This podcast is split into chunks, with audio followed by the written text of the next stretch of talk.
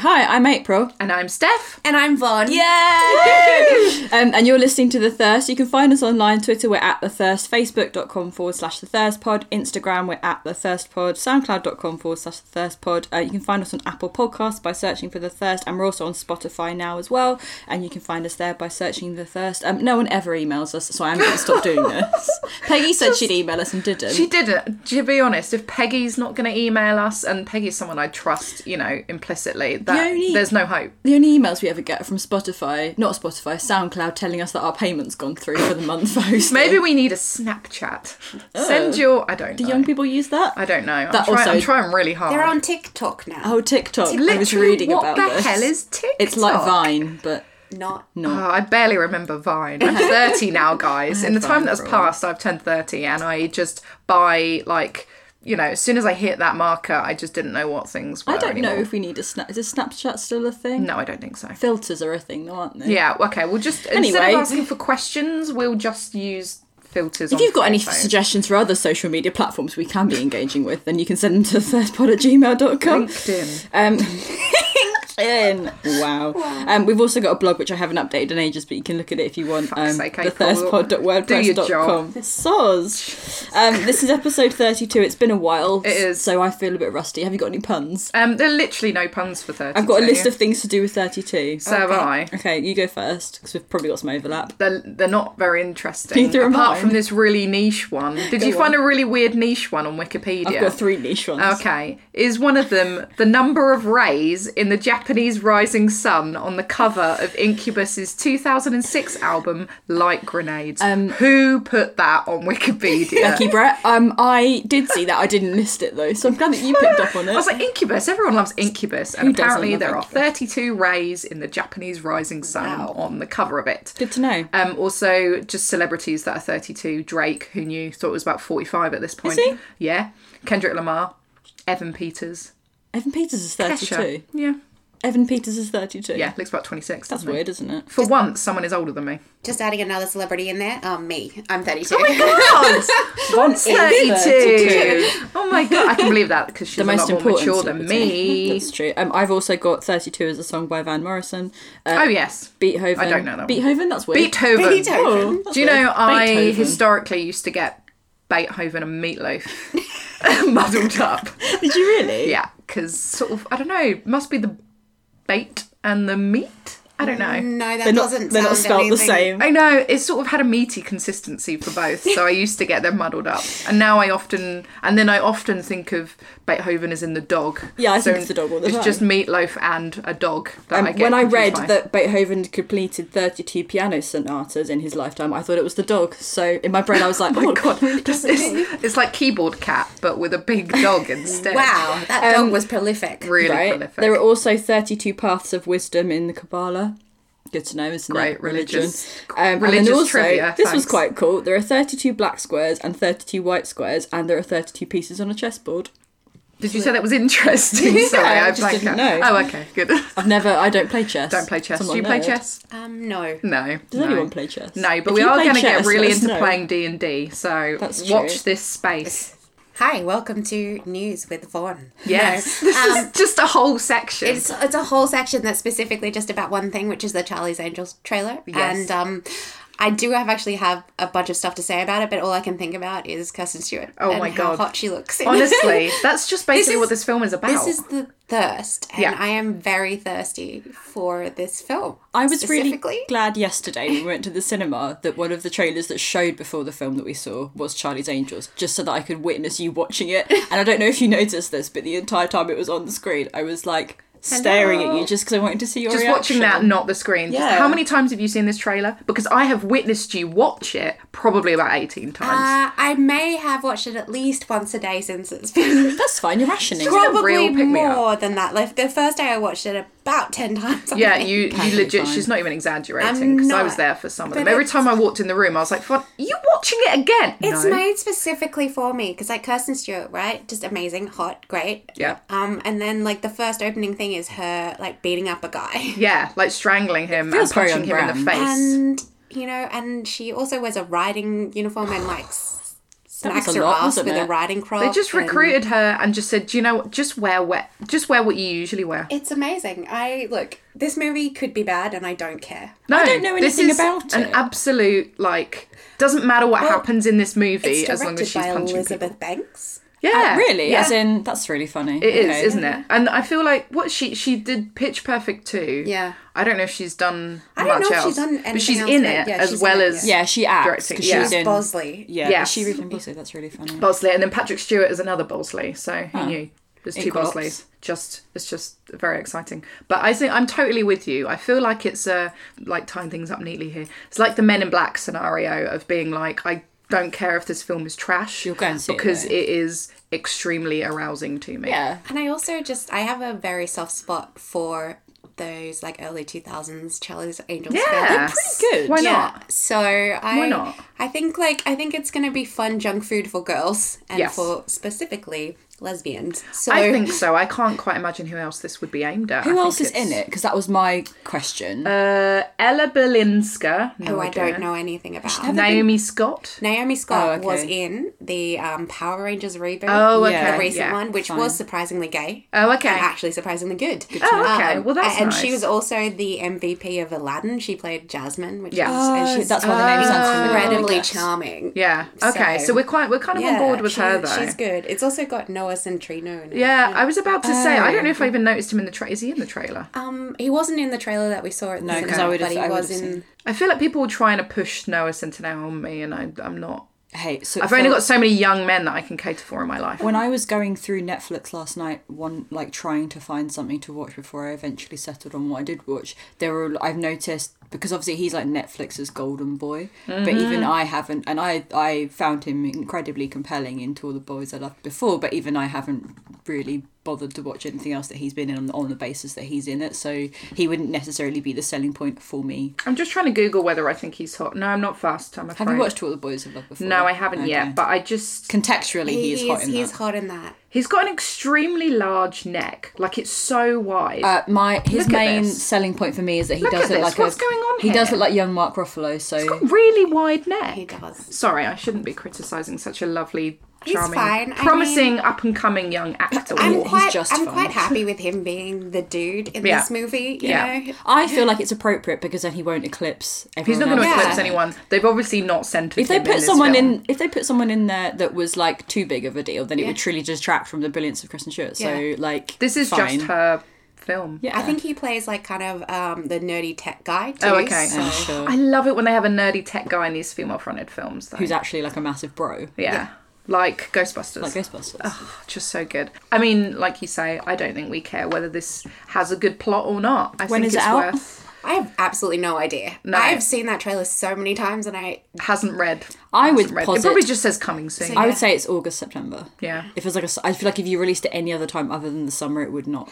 I feel like I'm just hoping that like like an overwhelming compulsion will come over me, and I'll know when to go see it. At the Yeah, cinema. you'll just be like, You wake up one morning and Yeah. you're like, hmm, I feel it in my waters. I Just- need to yes, go I and need see to go see Charlie's this Angels film." today. Yeah. I How I many would times go. do you think you'll see it in the cinema? Oh, well, look, well, I will probably see it once, and then depending on how many people I can trick to see it several more times. I think I would see it on the basis of Kristen Stewart. I would. I like her a lot. She's she's done well since the done- Twilight years. I believe that we have talked at length before about how I did a complete 180, which I think it has a lot to do with the ter- internalized misogyny. Um, in that Oh, yes. during the Twilight years, I absolutely could not stand her and thought she was insufferable. That's and like then all something of society happened. did that though. Yeah. Yeah, I feel like and then something Right. happened, and I was like, no, I actually think that That she's film the did best not thing. paint her or you know Bella press- generally in a Press particularly were great quite light. cruel as well. I think. Oh yeah, like, they were. They were It's fucking horrid. scathing. because she didn't want to play the game of Hollywood. Did she? Was it like she? che- I'm saying this with air, whatever they're called, Quotes. um, air quotes. Did she cheat on Rob Pattinson with some She other guy? Yeah, or- did. the director. Director. Oh, okay. Well, yeah, it you was know. a big. It was like it was a scandal, but like it wasn't. And, Oh no, it's and just like a everyone normal thing that happens a lot in blew life. it out of proportion and Yeah. like the big the big thing that everyone goes on about is that Donald Trump was really was deeply into it. invested, He was wasn't he? deeply invested. Really? Yeah. He I kept didn't even tweeting know about that. it. It was really weird. Fuck is wrong with him? Oh my Lots god! of things, but especially this. God, that means it we actually have weird? something in common that we're both deeply interested in. Kristen Stewart.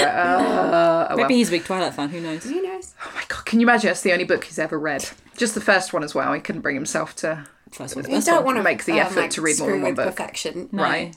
Anyway, yes, Charlie's Angels. We're all going to watch it. All right. Excellent. On to Forbes because I can't do another year of this podcast without mentioning the Forbes Celebrity 100. I like that when we were trying to come up with it because we haven't recorded in a while, and we were like wondering what we should cover and what, we should possible just- news could there be? Yeah, it was more just like, is this too old to talk about? What is actually happening? Blah blah. And then we were like, oh, I don't know. And then you were like, wait, the Forbes list is out. Guys, I don't know how it passed me by. It happened four days ago. They published the, timing world's felt highest paid impeccable. entertainers of 2019. I love it. Along with pe- you, just love people's net worths. Fucking love a net worth, and uh, we all know that by now. This is like the third time we've done this, but I've annual. never got bored of it. No, it's annual. Never got bored of it. It's so interesting. Um, so yes, so on the 10th of July, Forbes published its uh, 100 highest paid entertainers of the year. This time, so 2019, the superstars in the top 100 clocked 6.3 billion dollars between them in pre-tax earnings over the past 12 offensive. months which is up 7% from a year ago so they're actually earning more than Oh. Good to know before. rich people are getting richer. Yes. Um, there's a hilarious video of DJ Khaled taking a deep dive into the top five, which no one asked for, but there you go. Yeah. So great. And he himself is now in that top 100, which Ugh. is. Good for him. I mean, maybe. sure, great. Um, I feel a little bit like this list, especially the top 10 and others, is slightly more boring just because we're getting more, from a personal point of view, because we're getting more and more sports people in there, and I just don't give a This shit. was literally the thing I wrote. I don't down. care about footballers or NFL players. I'm really sorry. Maybe Those other aren't the people do. surprising people because I feel like sports athletes are just overpaid often anyway. So when I saw that, like the top ten, I think three or four of them were athletes. I was like, I Right. mean, that's fine, but that's not. I want like juicier additions to this Right. list. If it was just like you know female US footballers who suddenly earning a lot of money, but That's they're not. fine. So they're really not because the pay gap is still so disgusting. So just lots of male sports stars. Great. Top two biggest earners though are women. So Taylor Swift was number one. Good for her. Bon's like yeah in the for corner. Taylor. One day Um, she will be my sugar mama, and I will be happy. She really will. Clearly, We she's should- got the fun side. She can be. She clocked could be a lot of 185 people's million in Sorry, one hundred eighty-five million. 185 million in one year, um, followed by Kylie Jenner, who no one cares about. Um, Do you care about Kylie Jenner? Val? no. no, but then the rest of the top 10 were all male. Yeah. So that's so. Despite the fact that the two highest were women, the rest are there are only 16 women in the whole list that's wild. of 100 celebrities. Were there any surprises for you? Let me have a look. Because I've got a few. So I was very interested in the Marvel earnings. Oh, this is literally what I've written down. It's almost Um, so- like we did not. So record weird. about So we this. had one, two, three, four, five, six Marvel Did you- actors. Did you not really enjoy the fact that of all of them, Chris Hemsworth is the highest? I earning? literally. I I, would mean, not. Have, I would, so yes, it's- yeah. Chris Hemsworth is number twenty-four. RDJ is thirty-one. Scarlett Johansson was forty-seven. Chris Evans was seventy-three. yeah, Bradley Cooper. If you want to count, Oh, yeah. Bradley Cooper was fifty-seven. Paul Rudd. I mean, I don't know. He Paul Rudd earned that much money, but yeah, the for me it is amazing that Chris Hemsworth what made seventy-six point four and Chris Evans made forty-three. I assume that's all like advertising based. Yeah, the amount of like sponsored content Chris Hemsworth puts onto my social media feed I mean, I'm Is not mad at is it. a beautiful. lot. I mean, it's amazing, and I'm It's for it. beautiful. so but many watches. Oh, it's the like- watch thing and the per, um, colour, like cologne. Yeah, the cologne. He's been doing a lot of fitness gone out. advertising. And And I think he does like Australian tourism as well. Oh, and, okay. yeah, It's just he- a clever, clever man. He was, I can't remember if he was top. He wasn't top 10, he's 24th on the list. Yeah, so- Uh, 76.4 million, which is insane. I think that works against Chris Evans because he doesn't really do much advertising. um, No, he doesn't. Keeps himself to himself. just good a just a good boy. He's a good boy. Um, just can't believe Paul Rudd squeezed in there. Or Yeah, Bradley what does Paul Cooper. Rudd? Paul Rudd must get it on like points on films. Yeah, Yeah. I reckon that's Must how. be. So he, as well as taking like a wage from films, he must ask for points, box office points. So then he makes back his yeah. cash that way. Because I don't think he does a huge amount of advertising. to No, I my don't knowledge. think so. but Truly, he's in a lot of movies. No, He's that in a is lot of true. movies. He is in a lot, so just pimps himself out a bit. Um, I find it a bit weird that Bradley Cooper earned more than Lady Gaga. So Bradley Cooper made 57 million. Lady Gaga made uh, 39.5. She's number 90 in the top See, 100. I guess the thing with that is that you've, if you think about last year in particular, you've got A Star Is Born, so Bradley Cooper Mm-hmm. would have made a lot of money off that. But I guess he makes bank from Marvel as well. Yeah, I think that's what it is. I think it is just that sort of thing. Dwayne Johnson was quite high. Why and how is Dr. Phil number nine?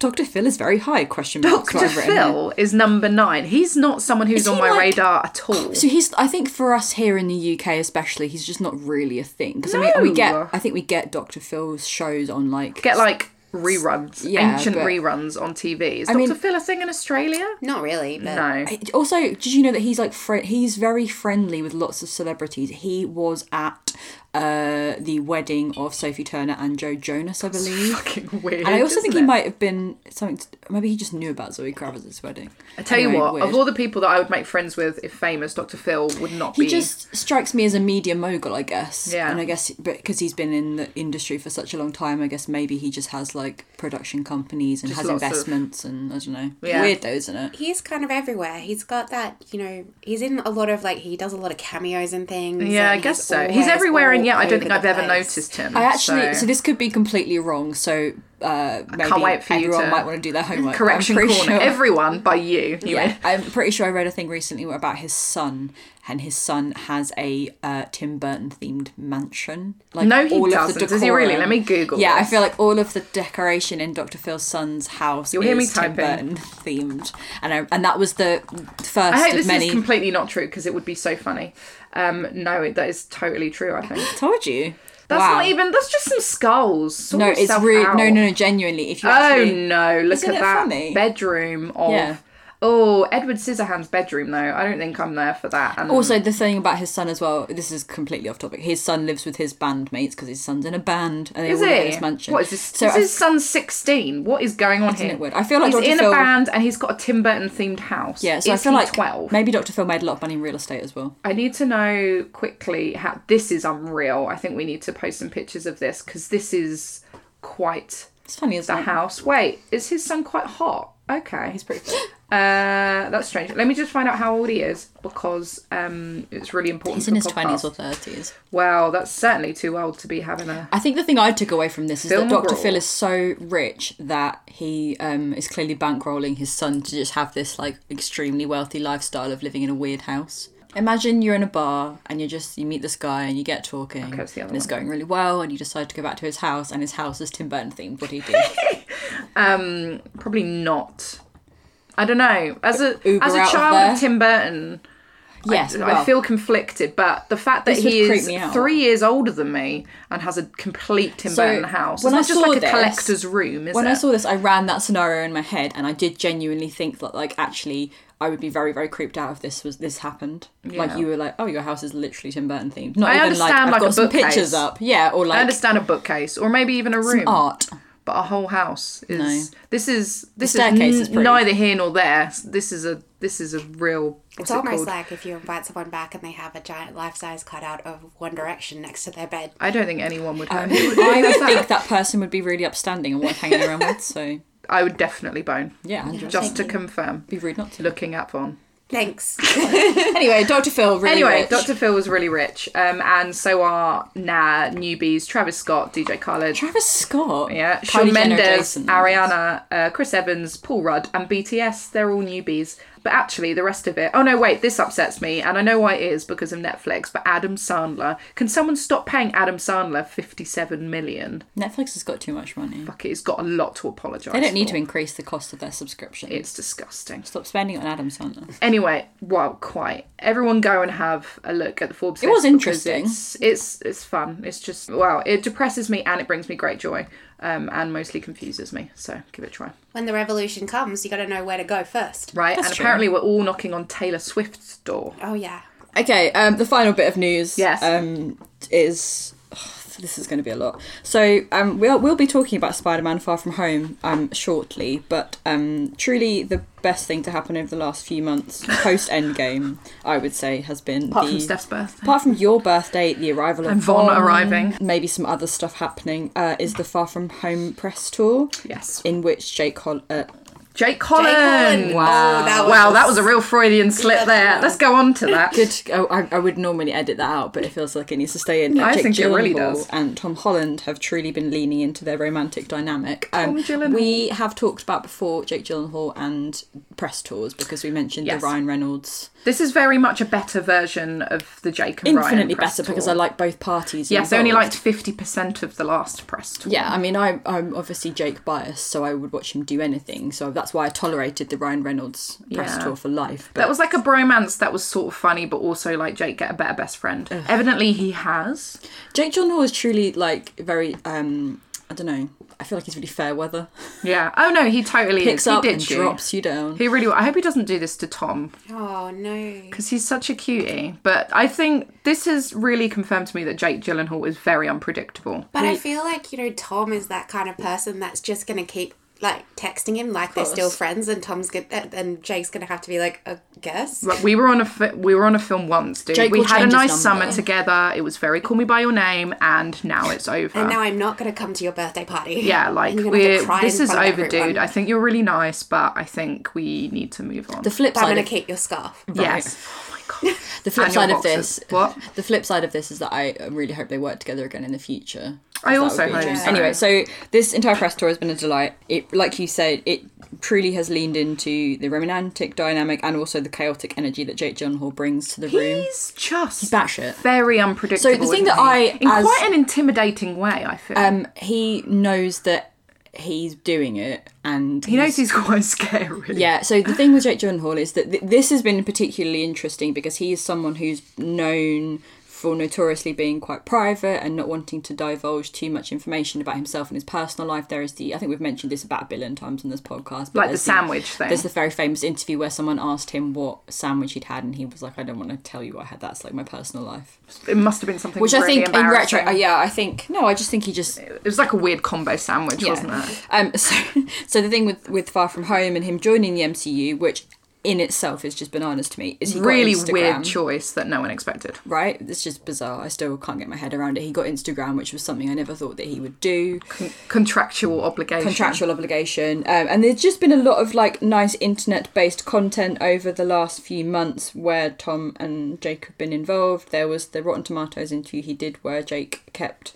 He was asked, I think, about their little friendship, and he kept referring to it as being a legitimate romance and not a bromance. Oh yeah, he was getting really annoyed about the wor- use of the word bromance. That's because he, as I've had to explain to people, he understands that when you use bromance rather than just Yeah, saying you're romance, just- you're just sort of trying to kind of, I don't know, You're trying to ex- like excuse it rather than like you're trying to be very man about it. yeah. Which is like, like- it's not it's like it's, a bromance because it's not gay, no homo. Like no obviously homo, not. guys. It Yeah. really is like that, not it? So he- Romance is a stupid word and I'm very glad that he's coming for it. Yeah. He gets it. Um, there was the uh, Cineopolis interview where they say it's like a Jack and Rose from Titanic situation. Oh, yeah, yeah. Um, there was an entire feature in Entertainment Weekly where um, they did some weird like moving covers and they, I don't know, just really leaning into this. Did I see that? I don't think I kissy-kissy. did. It's very, I don't know, I'll send it to you. the real Um, lean- leaning into that. One of my personal favourites was there was an interview where um, so Jake Gyllenhaal clearly knows nothing about the MCU either. Like he just doesn't know anything about it. He keeps being asked like what his He's favourite literally films not are, watched any of and them. and he lets Tom Holland answer first, and he's like, "Yeah, no, I was going to say that." Oh my because he God, doesn't know that's so anything. funny. There was a bit where he starts talking about Benedict Cabbage Patch. Oh, yeah, the and Cabbage Patch Dr. is great. Strange and does all this weird stuff. He's just weird. He's Yeah, he's really, weird. really and weird. I found it interesting that Super everyone's weird. picked up on him being weird when he has historically always been a fucking. yeah, he's weirdo. always been really weird. It's just been like more upfront weirdness because he's actually in in like the MCUI. Because that seems to be happening on the internet a lot, like especially over the last couple of years. Yeah. Like someone who is uh, like this has been their vibe for their entire Yeah. career Yeah. has suddenly just been picked up by mainstream Yeah. kind of Yeah. people. And they're like, isn't it funny the way this person's like this? And it's like that's Those who literally the way know, they've been know. living their lives. Like Right. the same thing happened with Keanu Reeves, but yeah, 100%. yeah. Totally, Yeah. you're so right. Where everyone's like, "Oh, Keanu, he's like a normal guy. He's, He's- really, you know." It's definitely the like the widening of social media and the access that we have to famous people and the the amount amount of content that gets produced in press tours and everything like that. It just does bring to the forefront all like the weird Yeah, the Isn't it stuff that quirks? you like that we used to find by like buying every single magazine Yeah, yeah, article yeah, and yeah. reading like internet forums that Yeah. are like way too deep. right? um, Reading some fan fiction. Now everyone actually can just access it on their Google Facebook it. feed. Um, there was the lazy, lazy Right, journalism. haven't done their homework. Uh, there was. I'm just going to list all these other things as well. They were on Greg James's show, and Jake. Oh, that was the very Sean Paul incident, Passionately wasn't it? defended Sean Paul. Did some questionable accents. Okay. They also, I still don't think. I, feel, I, I mo- I had momentarily forgotten this until earlier. I don't know how. They arrived at the LA premiere of the film in suits which looked like hands and friends. From Oh, Lightning yeah, Rocks of Brew. course. I will never be over this. That was a beautiful moment. Jake has been wearing this like chain on this tour, this like necklace yeah, the train. that has like a Mediterranean dad vibe. You're That's really a lot. into I it. just can't. Yeah, anyway. It's really like it works. it works. He works. Oh, definitely works on Jake. He's got the neck to carry a chain like that off. I feel. Do you think Tom Holland understood the reference that was being made? On No, that 100 Oh, percent person? not. I feel like it was. Oh, you should do this. It will be funny. Yeah. And Jake was and Tom because the Tom thing, was like, "Cool. If Jake wants to do it, I'm doing it." the thing is the whole their dynamic in any of this press has been like Tom Holland is truly just like in awe of being in a room with Jake Gyllenhaal and the fact that they're in a film together and that they're like quote unquote friends. Yeah. So he is just being steamrolled in all of these situations, and he's just like lapping up. Mm-hmm. He's He's just literally living for it. yeah. He just looks happy all the time. he does. Also, we've mentioned the Catstagram already, so we won't we won't go there again. Yeah. Um, I just want I just have to mention the uh, the BuzzFeed puppies. The puppies and I think this was the thing that particularly just did me in after Yep. this extended period of time of press of having to mainline and being sent everything by everyone. Mm. Right. Like I haven't got alerts for all of this shit, guys. Come on. Google alert, set up Google alert. The amount of for times I've been Jake tagged in Gyllenhaal. stuff and I have to be like, yes, I have seen this three hours ago when it's dropped, but thanks anyway. It's really nice when people think of us. It's true. And I'm assume really- that we won't have seen it already. Yeah, before. I'm really glad that my personal brand is just truly within people's um, minds at all times. Yeah. Um, but yeah, he did the um, puppies interview that BuzzFeed does, which just puts Yeah, it's very cute. I mean, I wonder whether like they've hit a peak now with um, puppies and Jake, whether they should do the puppies thing any longer. I don't want- need to see it anymore. I do. I just don't think it's a bad idea. to be fair, thinking about it, there's uh, everyone is made better with puppies. I was just thinking about other people I would like to see do it, so Actually, maybe there is a they case haven't for it. been yet. I hope Kirsten Stewart does it. Yeah. 'cause Can you imagine? Alright. She just punches a puppy in the She face. would not No, punch a puppy. She She'd be would really cuddle it. soft, and then she would punch anyone that hurt the puppy. Chris that's Evans so done true. it. Has Sebastian Stan done it? No. Which other MCU? These are questions that you Has should be Timmy able to done it? answer. Timmy hasn't done it. No. interesting. I don't Anyway. think. They're like puppies would be the same size as Timmy, so like, he's got a weight to grow into his puppy cuddling. Puppy cuddling. Jake Gyllenhaal Oh, is a puppy, so to put him with puppies was truly the I know works he's quite already well. chaotic, and then you add like Dogs, you know dogs, right? and he's just All over the place. just can't cope. Just Anyway, can't focus. Really couldn't focus. Both enjoying that everyone has realised what an absolute bananas human he is. Slightly irate that everyone's suddenly on the Are bandwagon. you waiting for it to tail off so you can just return to your own Jake? Yeah, Collier? I mean, I made like the, the Captain America detention. So you've just discovered Jake Gyllenhaal meme the other day because I was getting that so, was like- catty. well done. I was into that. it's just really annoying for someone that has like been obsessed with him since they were fourteen. yeah. yeah. Half my life, guys. Come on, It It's is. mine. It is, and then you realize that you've become that person that's like, I liked it before it was cool. Yep. Yeah, you make everyone like make fun of people for doing that, and it's like like you're not a real fan. You haven't seen his whole filmography. Fake fan. Right. That level of that's fine. We can we can be hypocrites. We can accept that. That's just truly how we live our lives. Anyway, um, are we just if you have like a spare ten minutes, definitely just go and Google and have There's a look some at good some of these videos. compilations. We watched a few of them There earlier, are. didn't we? Jake just is the best, and Tom Holland is just adorable. So combining them, absolutely is- adorable is boy. just the best. They have excellent chemistry together too, so it They works do. really well. Call me Which by we your name will- vibes. Yeah. Moving on to things that we have, uh, I'm going to say experienced recently Seen. rather than enjoyed. I'm going to start with movies uh, and Midsummer, which is something that we've been kind of anticipating for a while, I'm going to say. Von hasn't seen the film and, is she's not probably going not to. going to see it. So it's just going to be April and I talking about this with Von possibly laughing in the background. Midsummer's the 2019 folk horror film uh, written and directed by Ari Aster, who wrote and directed Hereditary, which we discussed before. It stars Florence Pugh, Jack Rayner, William Jackson Harper, Wilhelm Blomgren, and Will Poulter. Such a satisfying name to say. So good. Uh, you can tell it's the Swedish one. So, plot wise, very briefly, Danny, who is played by Florence Pugh, is an anxiety afflicted college student who suffers a huge emotional trauma involving her parents and her bipolar sister. Her relationship with her boyfriend Christian, who's played by Jack Rayner, is already on the rocks. Christian wants to sort of break up with her, but he, then he feels like he can't do it because, you know, how unfortunate for him that her you know, she suffers this massive tragedy, so he's got to stick around. Christian and his friends are invited by their friend Pele um, to attend a midsummer celebration at Pele's ancestral commune, the Haga, in northern Sweden. Pele explains that the days long celebration only occurs once every 90 years.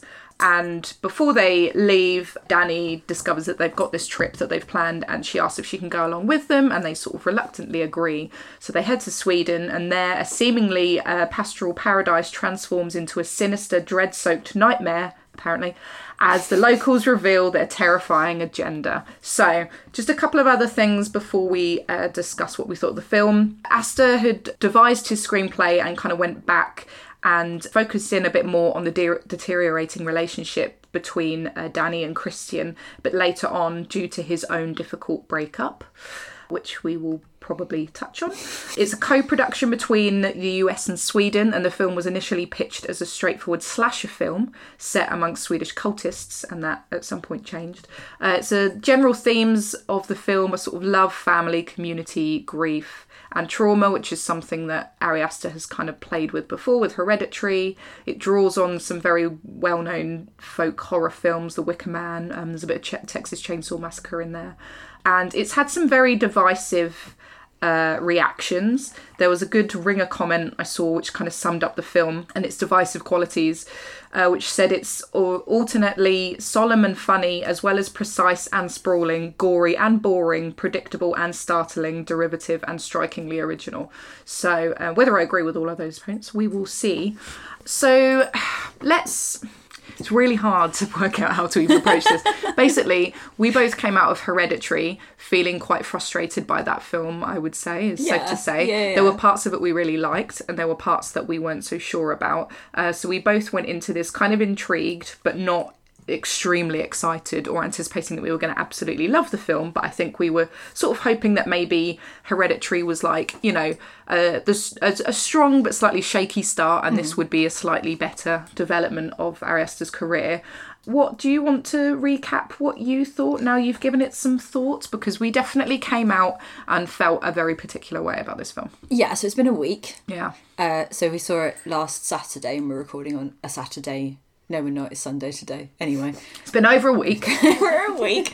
Um, and I think we, like you say, we did go in with managed expectations. Yeah. Because um, on paper, the premise for the film is very interesting. Yeah. It's got things in it that we have an interest in. should be something we'd like Yeah, it's got potential there. There are ways you could um, have utilised a lot of the thematic devices Mm-hmm. and things that were touched upon in Hereditary. So you've got the similarities with things like grief and trauma and the pagan aspect. Yeah, I mean, Ariasta obviously wants particularly this sort of battling, you know, tackling really horrendous grief very head on. He obviously wants that to be a thing that he's good at. and especially female grief as well, which I Yes. sort of thought was an interesting thing and an interesting potential link. Yeah, between you've the had two Tony of them. Collette, and now you've got Florence Pugh going through something that is like not even just a bit horrific, like basically worst case scenario. Yeah, tragedy. completely. So I think we, you know, all that aside, went in with managed expectations. Had sort of been trying to avoid reading uh, too much about it. I think we both did well with that. Yeah, I mean, I ended up muting like the keywords and all of that on Twitter, mostly just because I thought if it does have any kind of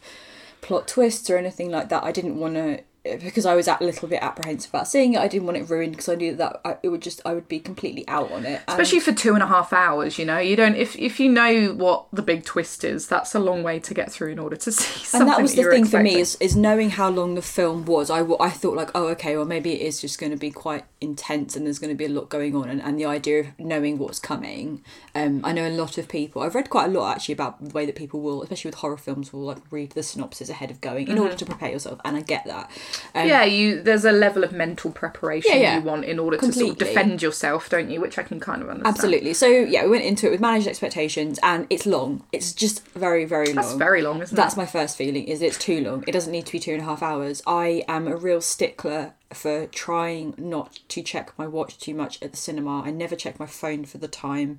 I don't even really like wearing a watch to the cinema. Just personal like neuroses because I don't because I often find that if I get bored and I know I can check the time, I'm just going to be on a countdown. And it's just what I, I was for this film. It was I kept Yeah. leaning Well, even across- I checked your watch, Yeah. so I never kept- mind. I I, kept- don't have a watch, but I checked yours kept plenty of leaning times. across to you every time I checked my watch and was just like, just so you know, we've still got an hour and a half left of this. No. ah. Because it felt like a feat of endurance, but not in like a wow, this is really long, but I'm getting a lot out of it kind of way. Not Just, even in a tense way. No, not like in oh, like this a- is torturous because it's so tense. no, and there are filmmakers where I will like Paul Thomas Anderson, for example, is someone that makes like very long films, but I like enjoy that because it's sort of like he knows how to flex within a time frame, blah blah blah. But with this, it just felt like it didn't need to be this long.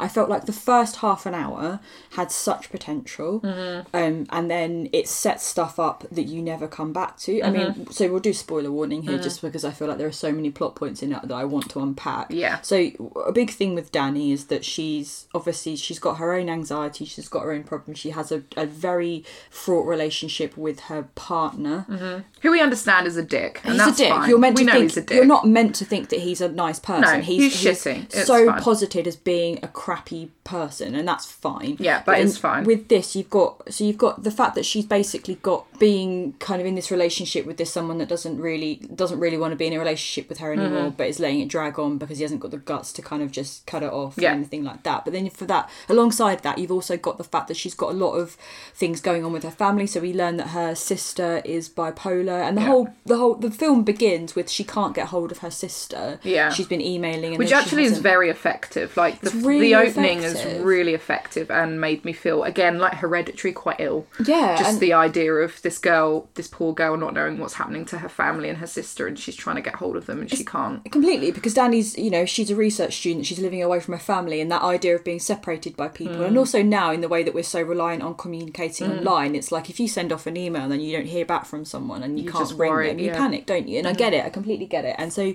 you've got this entire thread line with her sister having she's meant to be bipolar um, and then so it basically comes up to this big crescendo where we learn that her sister has taken her own life but Mm-hmm. not only has she taken her own life she's taken the lives of their parents because she has constructed this very elaborate which Mm-hmm.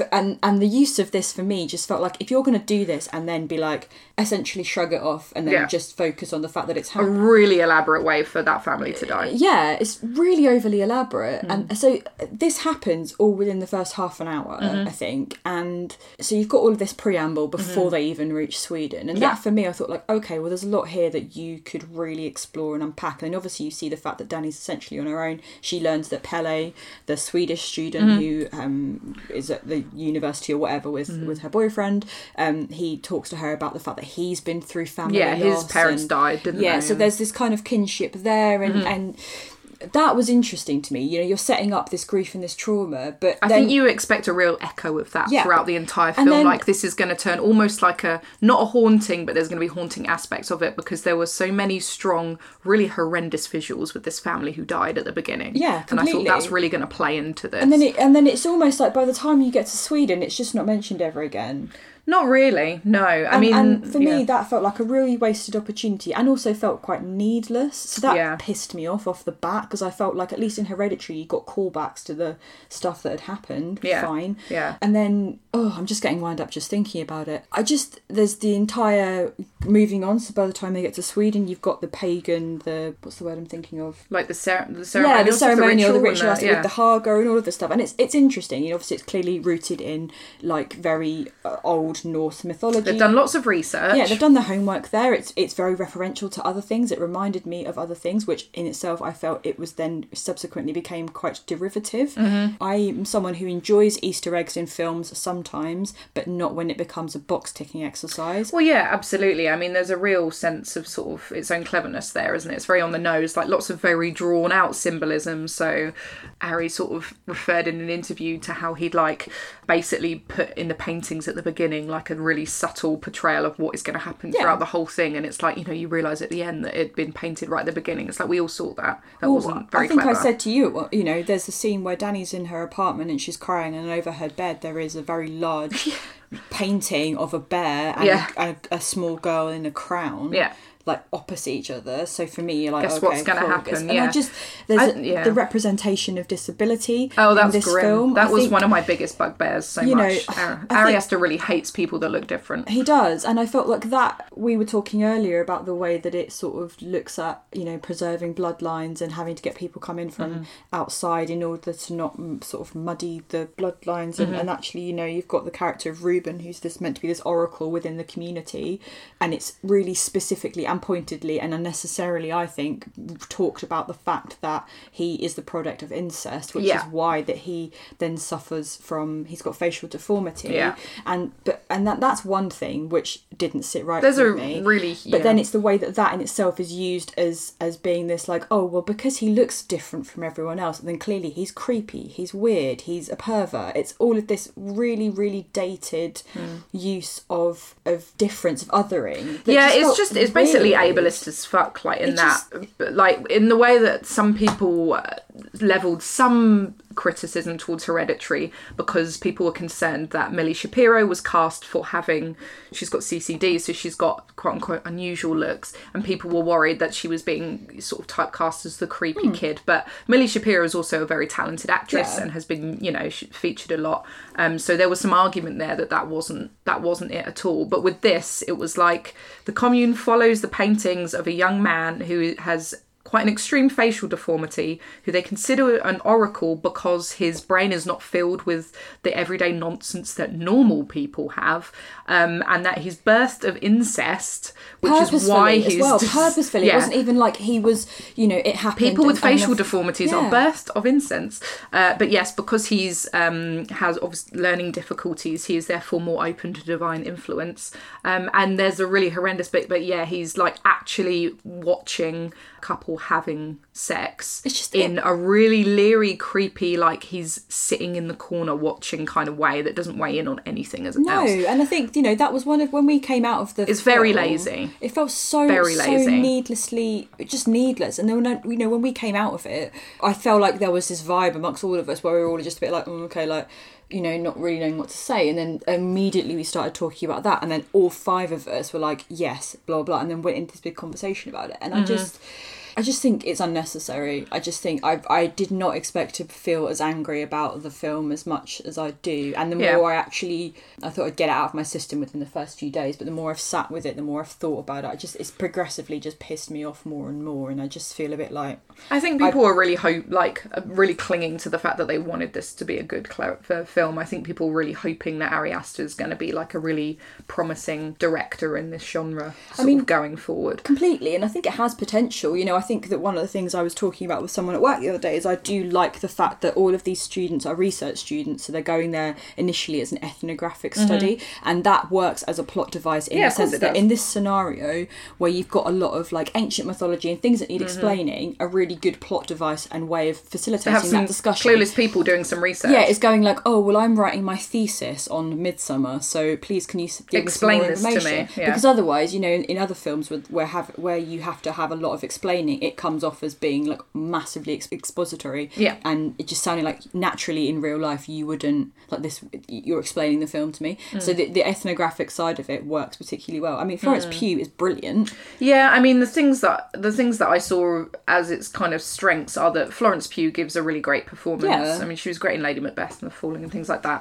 Her sort of portrayal of very raw grief is the only really unnerving aspect of this film. So the beginning is really unnerving and upsetting to see her um, sort of dealing with this uh, even when she's being held by her boyfriend she's dealing with this trauma very much by herself like she's physically screaming which is very similar to tony collette in hereditary and that is hor- like Not nice to watch. horrible to experience and watch and it comes in waves throughout the duration of the film so you get these moments where she has to break away from the group because she feels like she's going to have this weird you know she's going to have a panic attack Yeah. because she's suddenly caught off guard by her own immense grief again and i thought those were really good That felt strong very real. aspects. That felt and very then you've real. got the sort of prolonged scream at the end, which lots of people have talked about, which kind of mirrors the beginning. Um, and I guess that's probably one of the only sort of imagery wise, one of the only bits that I really liked of that. And I thought her performance was really strong.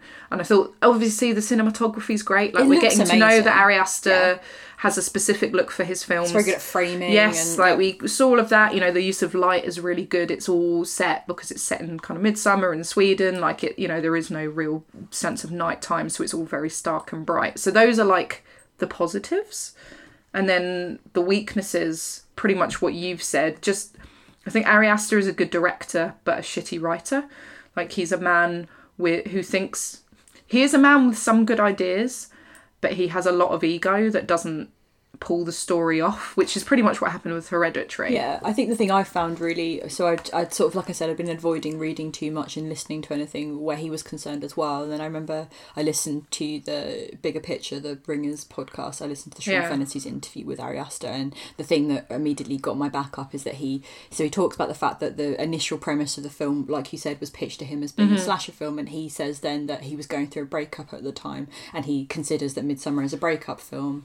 And I thought, Wow, I wonder what his part- ex-partner feels about that. yeah, and I thought like, okay, fine, because you obviously there is the relationship between Danny and Christian running throughout, Hmm. which comes to a head at the end. So I kind of get that, but also the fact then to kind of go like, oh, this was written by a man that was just extremely pissed off. Yeah, yeah, it does have a feeling of that, It doesn't it? It does. reminded me a little bit of in the introduction to Salem's Lot, Stephen King talks about how basically, because that's his second book, about how looking back, like his early books, which are good and are very critically acclaimed, he was just so full of himself. Like Yeah. he honestly thought he'd written like the next fucking big Yeah. American novel. Like he thought he was the shit, and that just rem- I can imagine Ari Aster when he's older, looking back and being like, "God, I thought I was hot shit." Like the thing back then. the thing I learned from that particular interview as well was that um, I think I texted you, didn't I, and said like, did you know that the original cut of this was meant to be three hours and forty five minutes? It's just wanky, Why? really, isn't it? It's just full of shit. In a way, it also reminds me. If anyone went and saw Sus- the new Suspiria, the Luca Guadagnino Suspi- Yeah. Suspiria, and didn't like that and thought that was like just all style, no substance, but then went and liked this, is full of shit because This is the- it's this is what just I it thought. has. You know, I I actually think Luca's is. Uh, Suspiria is better than this infinitely, but you know if if that was your criticism of this, I hope you if you didn't like Suspiria, I hope you didn't therefore go in and say that this film was great because they have they suffer from exactly the same problems, and that's two and a half hours long as well. Yeah, I mean, I think the, my thing for this was just I was bored. It's ninety percent boring, and then the rest of it is just grim, and I don't mind those extreme gore moments if you're not relying on them. Like Yeah. if that's what you're relying on to shock people, then it's really boring. Yeah. If there is an added element of that, that is fine. But it felt like it was, yeah, 90% boring. And then the rest of it was just really relying on like making you feel really sick because you're, you know, not shying away from showing people's heads going splat on a pavement. Like, But then I think that even for me, the way that that was deployed, it didn't. I don't. I, it was fine. You know, it didn't really rely, it wasn't very shocking, was no, it? it wasn't Like, because I think you've got in between all of that. You've just got so much slog. Yeah. That when it happens, you're like, oh, oh, good. Oh, okay, no, actually, this is it. Right, it's cool, fine. Yeah, there's like a real lack of tension and a real lack of feeling unsettled that doesn't carry you you know you haven't got that to carry you, you through for two and a half hours so you don't you don't have that it's got you know coupled with its own inherent cleverness like yes there's loads of runes and symbolism and mirrors and pagan ritual like Just just very go- on the nose Just go and read Wikipedia. all of the other characters are barely secondary. Like the American group are obviously horrible and annoying, but that isn't the problem. It's li- like they're done away with in just the most throwaway manner. Like you just honestly couldn't give a shit. That and the fact that Ari Aster just hates people that looked it. I just it just didn't work for me at all. No. Like I did not. I didn't see it as a tighter film than Hereditary. Like of the two, Hereditary is better, and I think that has its own problems in itself. But I think the thing, going back to what you said right at the beginning, I think it is very, very divisive, and I think you know uh, we clearly didn't like it, and that's fine. I think a thing I would like to stop happening is people trying to explain it to me, like I'm not getting it. Yes. Um, no, I completely get it. um, I get it, I in just fact, don't- it's just all sitting on the surface in a very like clearly I can get it because it's set up in a way so that we can all go like, look how clever this film is. Like, Yeah.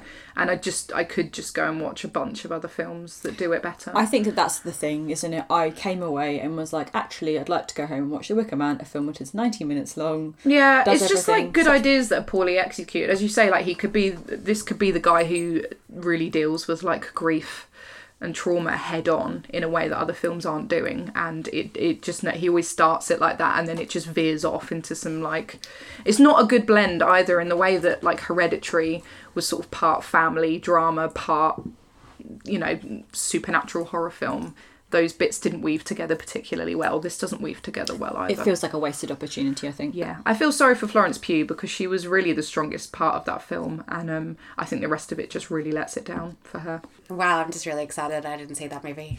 I wasn't go. keen to see it anyway, but you know.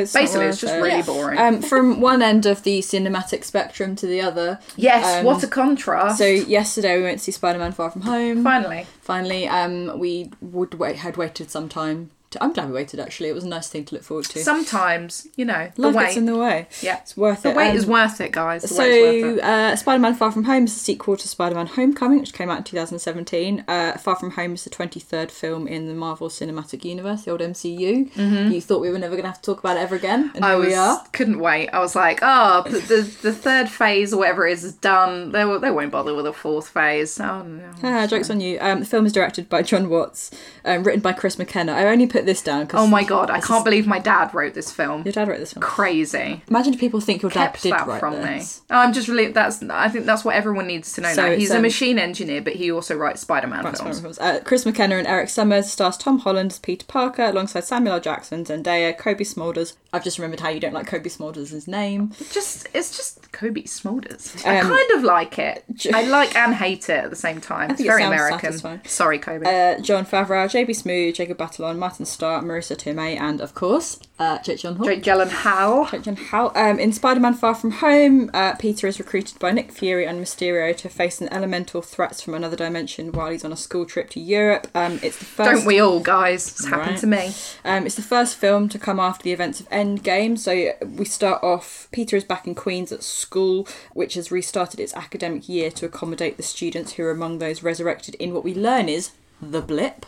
The blip. Eight months prior, we learn that the those who have returned have stayed the same age. So those were, who were blipped away um, have come back the same age, and those who stayed Quite have a, aged it's for quite five a silly years. word for something that's so low, life Well, uh, altering. Remember that blip we a had? sidestep is that I was reading an interview with Chris McKenna and Eric Summers, and it had always been Sorry. referred to as the blip, um, but they found it quite funny how everyone post Infinity War had obviously started referring to it as the snap because of the snap. Oh, That's a completely different noise, guys. Yeah. So I th- anyway, so yeah, those who were left behind have aged. So it's a five-year period apparently is the blip. So that's why people look older. Tom Holland seemingly hasn't aged. Well, no, just 'cause he as was a blipped sidebar. away, Oh yeah, he that's was why. blipped, wasn't he? Forgot about that.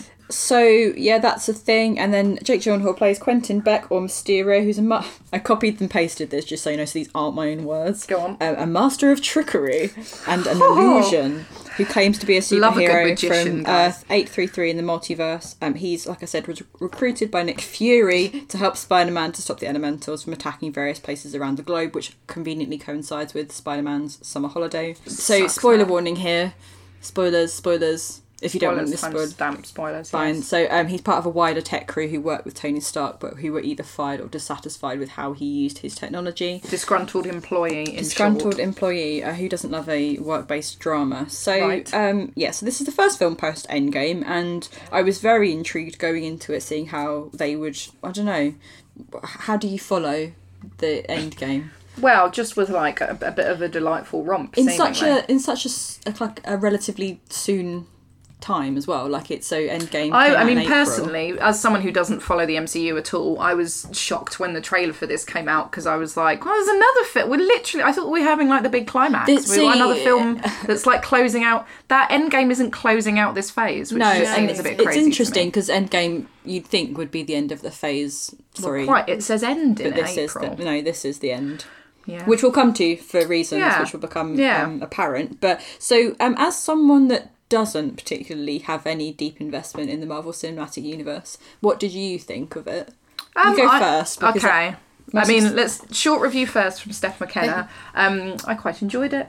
Don't know what to say really. Did it you was like fun. Homecoming? Had you yeah, I seen did. I Homecoming? really enjoyed Homecoming. I think to- uh, Tom Holland is just a really endearing, funny It's sweet. Spider Man. It's just very, very sweet, isn't Yeah. he? He's a great character. He's one of my sort of preferred characters, I guess, of the MCU. I just, I yeah, he he feels very. gr- I don't know. In a way, he feels very grounding because he's just a young kid, isn't he? He's just quite vulnerable. He's a young kid, and he's been thrown into this mess. And I really, I really like that.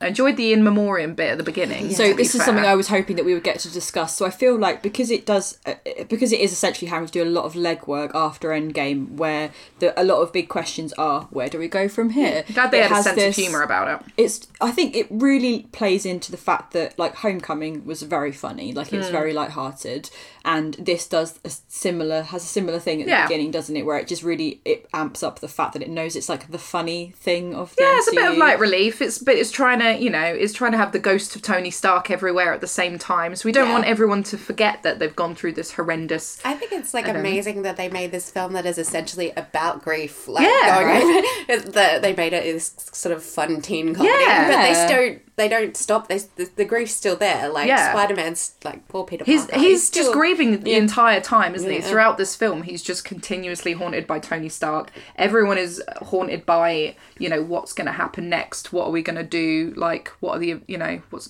are we going to be okay? Is this going to happen again? Like, what's the next Avengers level event going to be? Um, and I really liked those aspects, but I also liked the fact that most of it took place on a high school school trip. Um, I think that which I was just very much here for. That's what I really enjoyed about um, Homecoming was the fact that it really kind of I don't know it, it really leaned into the fact that like Peter Parker is supposed to be a high school student. Mm-hmm. Yeah. So and Tom Holland is of an age where he can get away with paying a high school student, and Yeah. they really it was you know sort of thing in Homecoming I like was the whole dance and all Mm-hmm. of that s- side of stuff, and now it's like a school trip, and obviously Mm. Peter's sort of trying to get his head around the fact that he really likes MJ and he wants to tell MJ how he feels, and It's the real classic, um, you know, are you going to save the world or are you I gonna. just really think it was cool because like that's such a teenage thing to do to think Right. you can take a summer off from being an Avenger. yeah, Yeah. and, and I think that I, Just give I- me a break, guys. Yeah, and I like actually how, you know, obviously I want to know what like the rest of the Avengers are, how they're dealing with all of it, but actually to kind of say like, okay, well,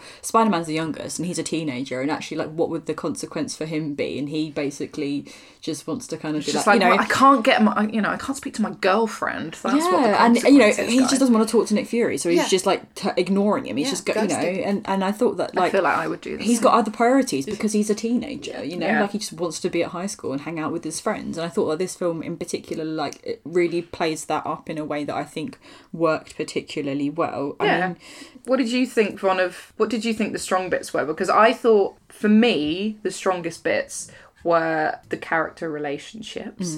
I'm sure we will go on to Quentin and Peter, that particular relationship. But the the character relationships were particularly strong. But maybe the actual action and plot line wasn't as strong, is what I thought. But I don't know what you thought.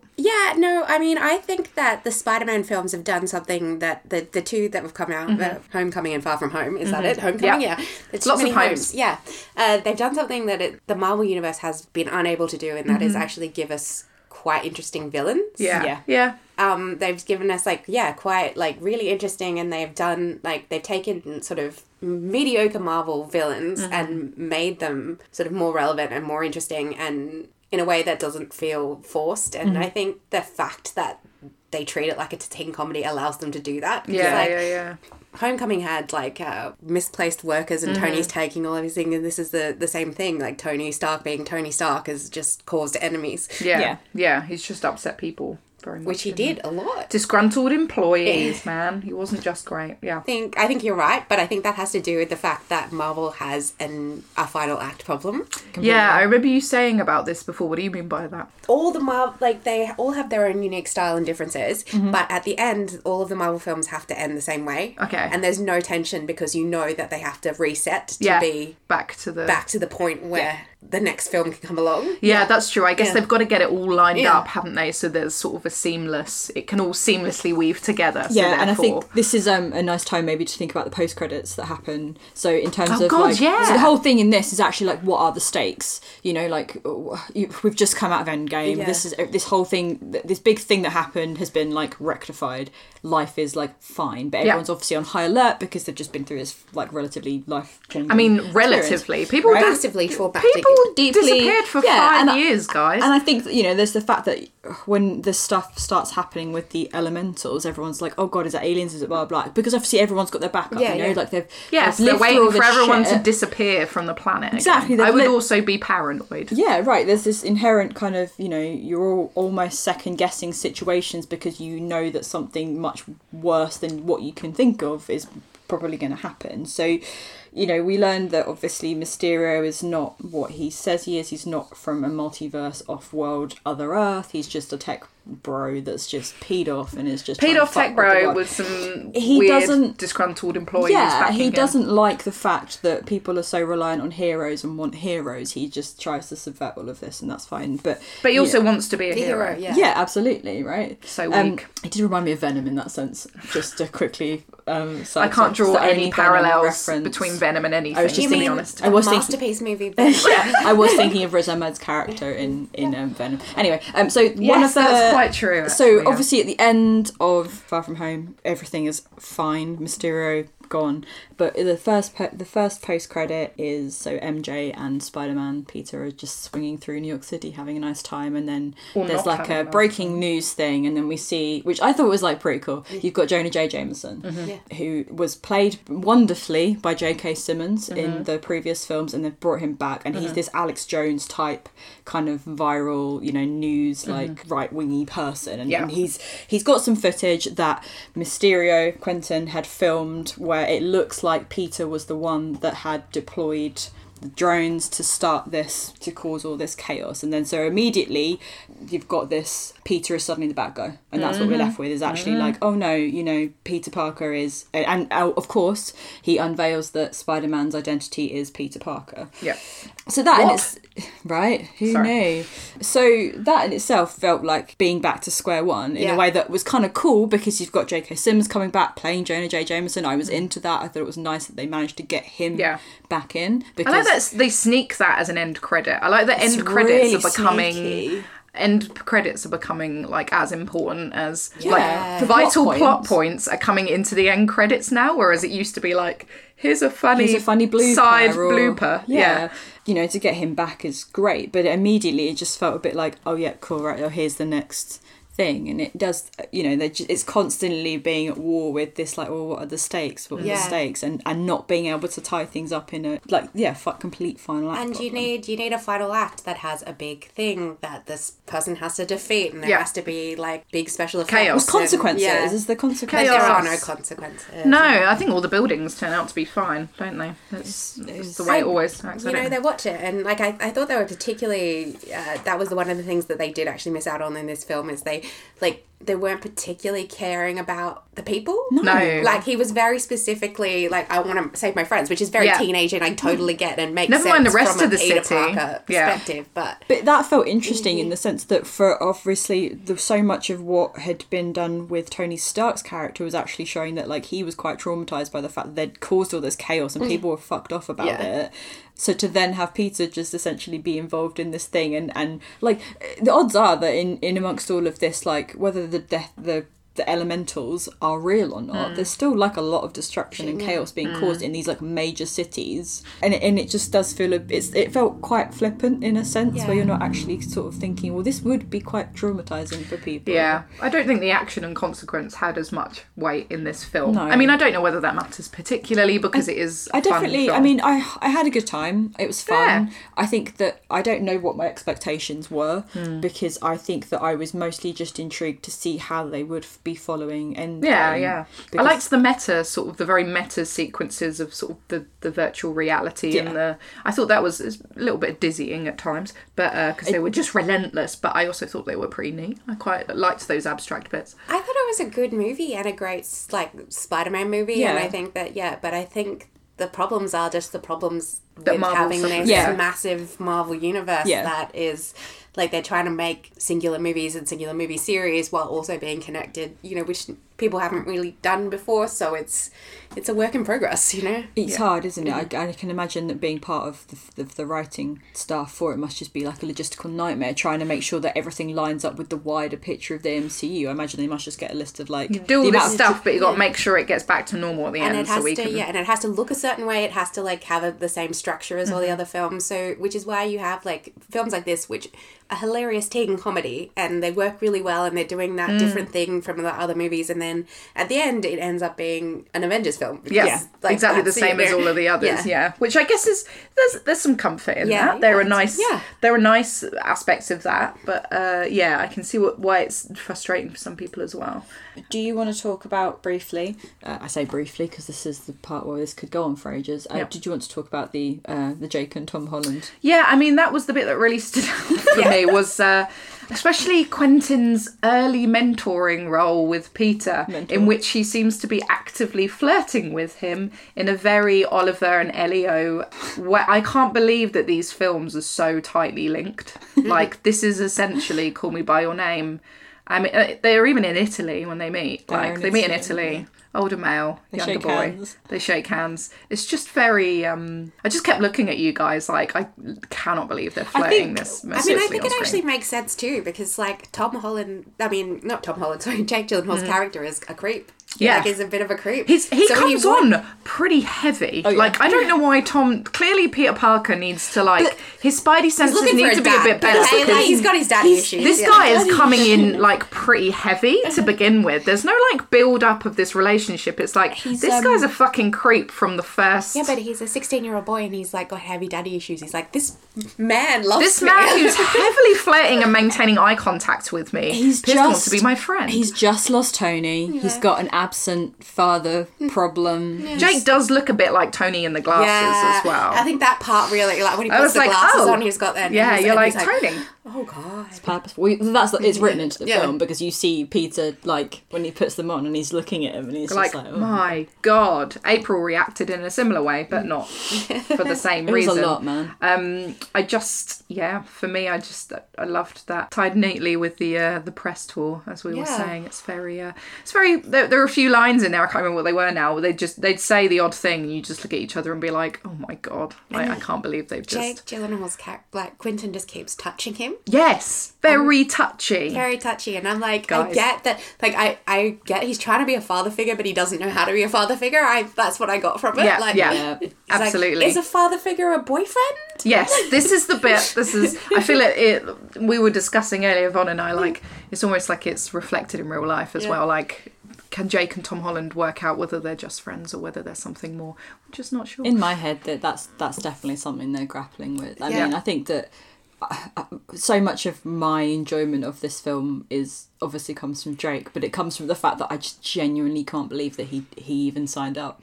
yeah, I mean, it is. That's why it's also quite funny But because it- it's watching Jake Gyllenhaal but do Feels this. like it's so chaotic for him to do this. I was um I was reading so also, it's exactly like Jake. I was reading a thing earlier where if you think about the fact that Jake Gyllenhaal's character Quentin, it's it's all about the theatrics. It's Yeah. all about like you know having absolute. He's so over the control. top. Yeah. Yeah. He's- I I mean, I I wish he'd been weirder. I wish he'd like leaned into the weird aspect of Jake's career. But I think that there's uh, there was something that I'd seen where it references the fact that so Jake Gyllenhaal when he was working on Zodiac had quite a famous clash with David Fincher about Mm-hmm. the fact that David Fincher's an absolute taskmaster Mm. and made him redo one scene where he's like pushing a pencil across the table 99 times and it like almost broke Jake and it really affected the way that he took his roles and who he worked with going forward and it's like a fairly integral in like the, Wow. the mythology and and history of the Jake mythology of Gyllenhaal. Jake. Gyllenhaal. Yeah, it's- that's the it's- thing I haven't heard It's before. a fairly integral thing within his career, and then if you look about what he did after and all of Mm-hmm. this stuff, you could there's lots to unpack there. But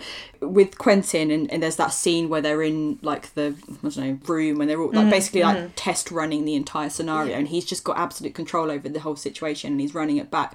And there's a bit- something I read basically said that like it's it's interesting if you look at that and then think about how how informed that has been by all of the people that Jake has worked with Yeah. Oh, him before, that's and you can interesting. tell that actually maybe he's. I mean, he's someone that's worked in theatre as well, and, yeah, and yeah. has an interest in in you know the creative field in in that sense. So you have got. I, I do wonder if that was what part of the appeal was, is that you've got some. You know, he's not a conventional villain. He's not a conventional superhero in No, the sense he's that not. his it's just fakery. It's all Yeah. about like the the magic of what you can do with and technology. yeah, sort and- of, but the world kind of believing what you're told and being manipulated. by and the as an news and actor, things I like imagine that. that's quite interesting. So I think there's something there's something quite intriguing to me about Jake's decision to take the- someone's thought a lot about this. yeah, I feel that you. I, feel I that think you it, when truly it have. makes sense. I think he's an interesting character, and I think, well, yeah, like I said, what they did with him is great, and that's one of the strongest parts of the yeah. Uh, I- Spider Man is the It- villains. It actually yeah, does. yeah. Actually, I like that. Seeing the, the way that Mysterio's trajectory plays out in the film, actually, it then subsequently does make more sense to me as to why Yeah, he yeah. got involved. Mm. Because on, on paper, it was just baffling to be like, he's playing a character called Mysterio who essentially wears a goldfish bowl on his head and flies around, and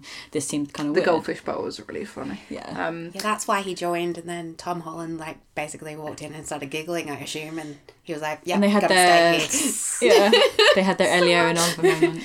There were so many Elio and Oliver moments, I almost can believe it. There's a Vulture article by Nate Jones that we have to link to. I'm so glad that someone's already written up the fact that Spider Man Far From Home and Call Me By Your Name are essentially the same film. Excellent. And Nate flags, like, the fact that it's set in Italy. Yep. Both encounters involve a lot of water. Yeah. swimming and splashing around. Um, and also this bit, which is a direct quote, which made me die. The pa- the pair's emotional bond climaxes as the lad shoots a sticky white liquid from his body onto a colourful round object. After which they become intimate partners. That is Well, so true, Mysterio would eat the peach. So. He right? would. A sticky white liquid. Anyway, can't believe that, but that's so true. The parallels are there. The parallels are there. I just want to watch them both together. I hope and that Marvel. soon. Marvel. Sorry. I hope that as soon as it's available on home home entertainment purposes, that someone makes a super cut of just Can't wait for YouTube to go crazy on this Yeah. and make a supercut of the two. Um, Like um, Oh, mystery and love. Right? I just love summer romances. This is just it's just beautiful. I love it. This is the just love a summer It romance is in a great- Italy. yeah. Right? And we're seeing Call Me by Your Name again on Wednesday. Oh, so we God. can reflect on the fact on our recent Spider-Man like, I viewing. can't believe this is just Spider Man. right? It's just going to be a beautiful thing. Um, that was honestly my main takeaway from this, and also the fact that Timothy Chalamet made it as a finalist for the Spider-Man role, Did he really? top five. Wow. Can you imagine? I don't want to imagine. I can't. I did. there was a physically there was a can't. part where I did lean across to you, and so we've got like deep, complicated um, feelings for Tom Holland, and I did lean across to By you. deep and complicated, do you mean just quite sexy? yeah, um, I did lean across to you and go like, "Is it the hair? Is it the hair that does it when the Oh, curl falls?" and you were well, like, yeah. It's the hair. when his hair gets messy, yeah, that was. Sorry. It's it's just it's I f- just feel really complicated about it because I think sometimes- that's fine. Sometimes I just feel like you know very, very mothery towards him, and Yeah. like I, you know, like I said, I just want to hand him a juice box. I think that might be part of the appeal. And I have to be reminded that how old is he in this film? three. No, Oh, in in real the life film. he's 23. 16. He's 16 in the film. Jesus Christ, that's embarrassing. It takes me back to that lovely Avengers ranking in which I'd completely forgotten that he wasn't 23 in the show and ranked him quite highly for attractiveness. Tom Holland's heart's fine. He's yeah, really Tom hot. Holland is is is a babe. I just feel like if Vaughn isn't looking at me like I'm a piece of trash for saying it, then it's therefore not too morally How old's dubious. Timmy? Um, Timmy is in fact younger than Tim Well, there you Holland. go then. So this is a, this Tim is a Holland. moot point. Tim Holland. Tim Holland. This keeps happening. Jake, Jake Holland, Tim Holland. Tim Holland, Couple of- Timmy Holland, Timothy Holland. Um, yeah. So now they need to be in a film together, and all will be well. I don't know how you guys would deal with that. Nope. I just I I like Tom Holland. I respect the kind of like Oh, I He's think, a lovely lad, Um, I isn't think I he? learned this morning because I definitely wasn't just lurking his Instagram. He follows a lot of Love Island people on Instagram, Fuck, he's British. which I thought was Jesus. like. I That don't, is I don't, I classic. do not, I, I Love Island is not a piece of content I engage with, not because I have any opinion on it, just because I just. Oh, I have an can't- opinion on it. I don't and have it's the that time. Mm, This might be a problem in mine and Tom Holland's relationship. if he's I just going to watch Love Island the whole time. Yeah, but I, j- I don't know, I thought this was very sweet. Basic British he's such a boy. boy. Also, his dad's a yeah. comedian, Oh yeah, that's true. which Maybe is like really funny when it- you think about his dad's on like It's really funny. No, but it's like on No, Mock I know the what you Week. mean. I know what you mean. And he's a gymnast, right? He's a gymnast. He's just- a dancer too. Very. And he He, has a dances. dancer's posture, He doesn't he? does. He does. I'm so smug said that's saying such that. a grown up. Anyway, this film is fun. Dancer's gait. If you need some fun, go and see it. Watch that instead of Midsummer. Yeah. Yeah, definitely. Um, so, because we are sort of playing catch up, but we're also midway through a lot of stuff at the moment, on the TV front, we're not going to really focus on anything, but we would like to address the fact that um, we have been and are currently enjoying Stranger Things, Yep. Killing Eve, Yep. Big Little Lies. and Yep. we think we probably will end up doing like a TV roundup episode. I think we should. We should make sure we've. I, I feel like we've. We're either some of us have finished with some, and others are halfway through. Those are them, but like we'll be done three big next time. things that w- it would be nice to dedicate some nice time to because there are stuff that we enjoy in particular. So we think we will come back to Let's it. all aim to watch But- them together. yeah, and- just because it would be strange to like not ah strange strange. We're doing uh, strange. it would be weird to strange. not. It would be weird to not um, mention the fact that those are things that we are sort of watching. Yes, absolutely. Let's cover them next time in more detail. So this podcast doesn't run on for six hours and piss everyone off. I wouldn't be pissed off. Okay. Well, I'm glad you'd enjoy it, but you'll be here for this. We've got to do it before you leave. So let's just quickly maybe do a shout out between us of some other things that we've been enjoying before we move on to our main topic. Von, is there anything you'd like to shout out? You've been doing some fun stuff recently. Oh, I have been doing heaps. I I went and saw Janelle Monae, which was very very gay. So, so jealous. I you know I'm just I have no kind of thoughts on it apart from the fact that I really enjoyed it. I bet it was the most fun. I bet it was just pure fun. I went to London for a week um, without these girls and just was very lesbian. Like I went to see Janelle Monae. Not that we've been stopping you. No, but, that That makes makes sense. We've No, sense. We've been I- been suppressing suppressing you. yeah. I, I'm, you know, I just like my straight side comes out around Yeah. you guys. So, Oh god, I feel awful. I'm so sorry about that. and um, It's all the men, isn't it? yeah. Uh, and then the next day, I went and saw Gwendolyn Christie in Midsummer Literally Night's living, Dream. but she Oh. is Unbelievable a scene. tall, tall, tall close. She's tree of so lady. Tall. I just want her to like step on me, and So true. um, and then yeah, and then I saw Haley Atwell, and Livid. Literally, Uh, you have no feelings just about the, Haley Atwell. mm, not loads, but this is just the I, thirstiest like, week. Love Haley Atwell so much, and she is gorgeous. Yeah. and she just is so pretty, and I just would like to touch her face with my face, and This is a very emotional week. and and then I went to Pride. So you, know, did. I just I just went like just embraced my lesbian side. Yeah, and felt really good for it. I did. I felt really good. I'm back here and watching like you know Spider Man Far From Home and talking about Jake Gyllenhaal. So it's I'm back nice to have- to yeah. um, what about you, April? Um, so TV wise, I've been watching a lot of Shit's Creek. Um, under the We have too, recommendation. haven't we? Did you start watching it? Yeah, just we needed to Oh, sorry. fill the void, especially when um, Wes wasn't around, so we couldn't watch things that we wanted to watch together. that's the thing for me, is like that's been a you- real fun. You'd fun, been fun, fun. Von. You'd been very much like, can you, you should start watching this. You should start watching this. And I, I finally caved, and I did, and I'm just enjoying it so much. And I just, it's just a lot. Have you watched it all? What are you on? I'm on- I've just started season three. So have we. We've just started it and What episode? noticed that uh, I think we've only watched a couple of season three, haven't we? Noticed that the the comedy level, just the the amount in which I'm laughing, has really upped on season three. It's got a lot funnier. season I three think. is like from season three. It's just peak. Like the first two seasons are good. They but are enjoyable. season This is three funny, like is- very. I funny. Mm-hmm. feel like I, kn- I know it now. You know, you know, like with with comedy especially, you have to kind of like get, into the rhythm of it, yeah. rhythm of it, get the setup. But it's just so fun. I'm just really enjoying. Well, it. um, season three and four, like really good stuff happens, and I am very much looking forward to you guys screaming with me about this. I'm glad that yeah, I'm glad that you you stuff have started it as well. It's been a That's- nice thing to dip into, especially on evenings when we've been like, what? It doesn't yeah, take what should any we time watch? off it. Oh, It's let's just, really Oh, chill. Steph's got to do some work. when oh, I let's just um, put this on. when I asked you last night, like, oh, like you guys, like, what should I watch? And you immediately like Shit's Creek, and I was like, no, I'm rationing it because I'm really, I'm gonna burn through. Yeah, you it, don't wanna burn it. and then I'm gonna have nothing. So I've been Which is what enjoying we've done with Stranger Things as well as ration it. But good, yes. good right. So I've been enjoying that. Um, on the music front,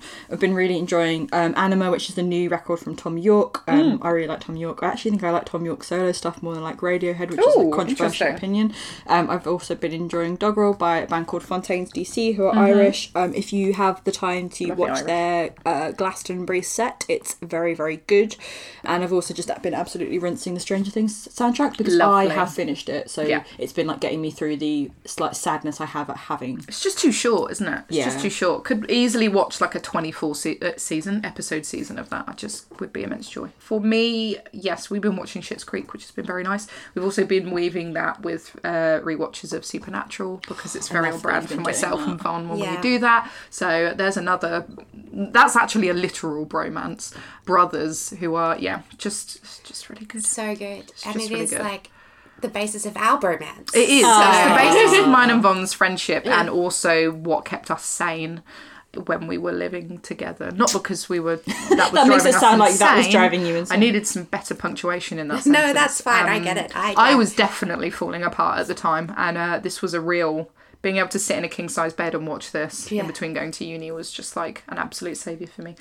I recently went on another podcast called The Constant Listener, which is coming very soon, which is a Stephen King centric podcast, which I've been waiting for for a very long time. A local podcast which is going through Stephen King's books in order. So I came on and spoke to um, Richard, the host, about Salem's Lot. So I got to reread Salem's Lot in a in a sort of more in-depth way and make notes and I really really enjoyed it so that will be coming soon I also have been enjoying Drab Majesty's new record which came out this week I think called Modern Mirror which is their third studio album it's very like it's very 80s goth and 80s pop at the same time probably more poppy than their other records so if you like 80s pop music with synthy stuff in it you'd love that it's really good um, and also I saw Nick Cave because I regularly see Nick Cave. Went to this conversations with Nick Cave event. Um, not really sure what I was expecting. Had a bit of a shitty day beforehand, so was sort of hoping it would cheer me up. And then we were in the bar outside, and his I think his it's either just a rodeo or it might be his tour manager. I think it might be his tour manager came up to us and asked if we wanted to sit on the stage. So we, no big deal or as you do, anything. no big deal. So yes, instead of sitting in our sort of mid to shit level seats, we sat on stage next to Nick Cave's piano and he sang to us and spoke about his life and inspiration and just inner thoughts for three hours and I cried almost solidly and the girl next to me thought I was insane. So it was I was just very, very emotional and I think overwhelmed. she's insane for not crying. she was I don't understand how you can be in that setting and she not. was a classic. They were like this couple. They were really lovely, actually. But she said they said like we came here because like we quite enjoy Nick Cave and we thought we'll take a punt. Like it sounds like a really interesting evening, and now we're sitting on stage and we feel really bad because there's other people who would Die-hard die fans, for this. And they were like glad to see that you haven't stopped crying since you sat down. And I was like, I'm just very emotional. It's just been a very up and down day.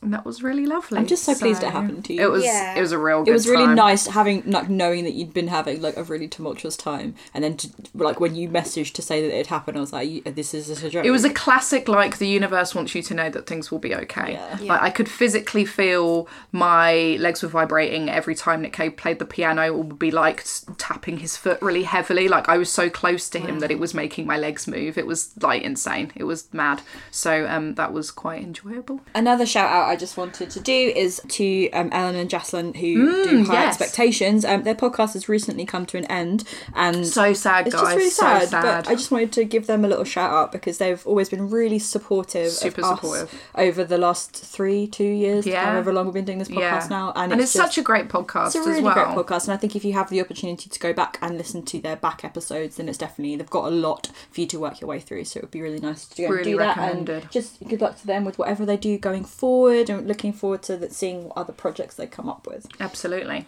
So, for our main topic this time, we thought rather than doing, I don't know, talking me monologuing for more time about Jake Gyllenhaal, because quite probably frankly, what it would be, let's could be have done honest. it. Um, I thought it would be a nice opportunity to address something that we briefly touched upon at the last episode, and it's a topic of conversation that we have one, been wanting to discuss on Yeah. the pod for Yeah. a while, I discuss. I just want to discuss it constantly, really. all the time. It's 24/7. basically the premise of our whole podcast. So. Um, so you've did you write this or did I this these three words? I think I maybe did. So you've written best Hollywood kisses, but Yes. basically it's just snogging. yes, it is. It's best snogs on screen. There's snot on screen. So at the end of our last episode, where we were talking to P- Peggy, an actual grown-up, I mentioned. Poor Peggy.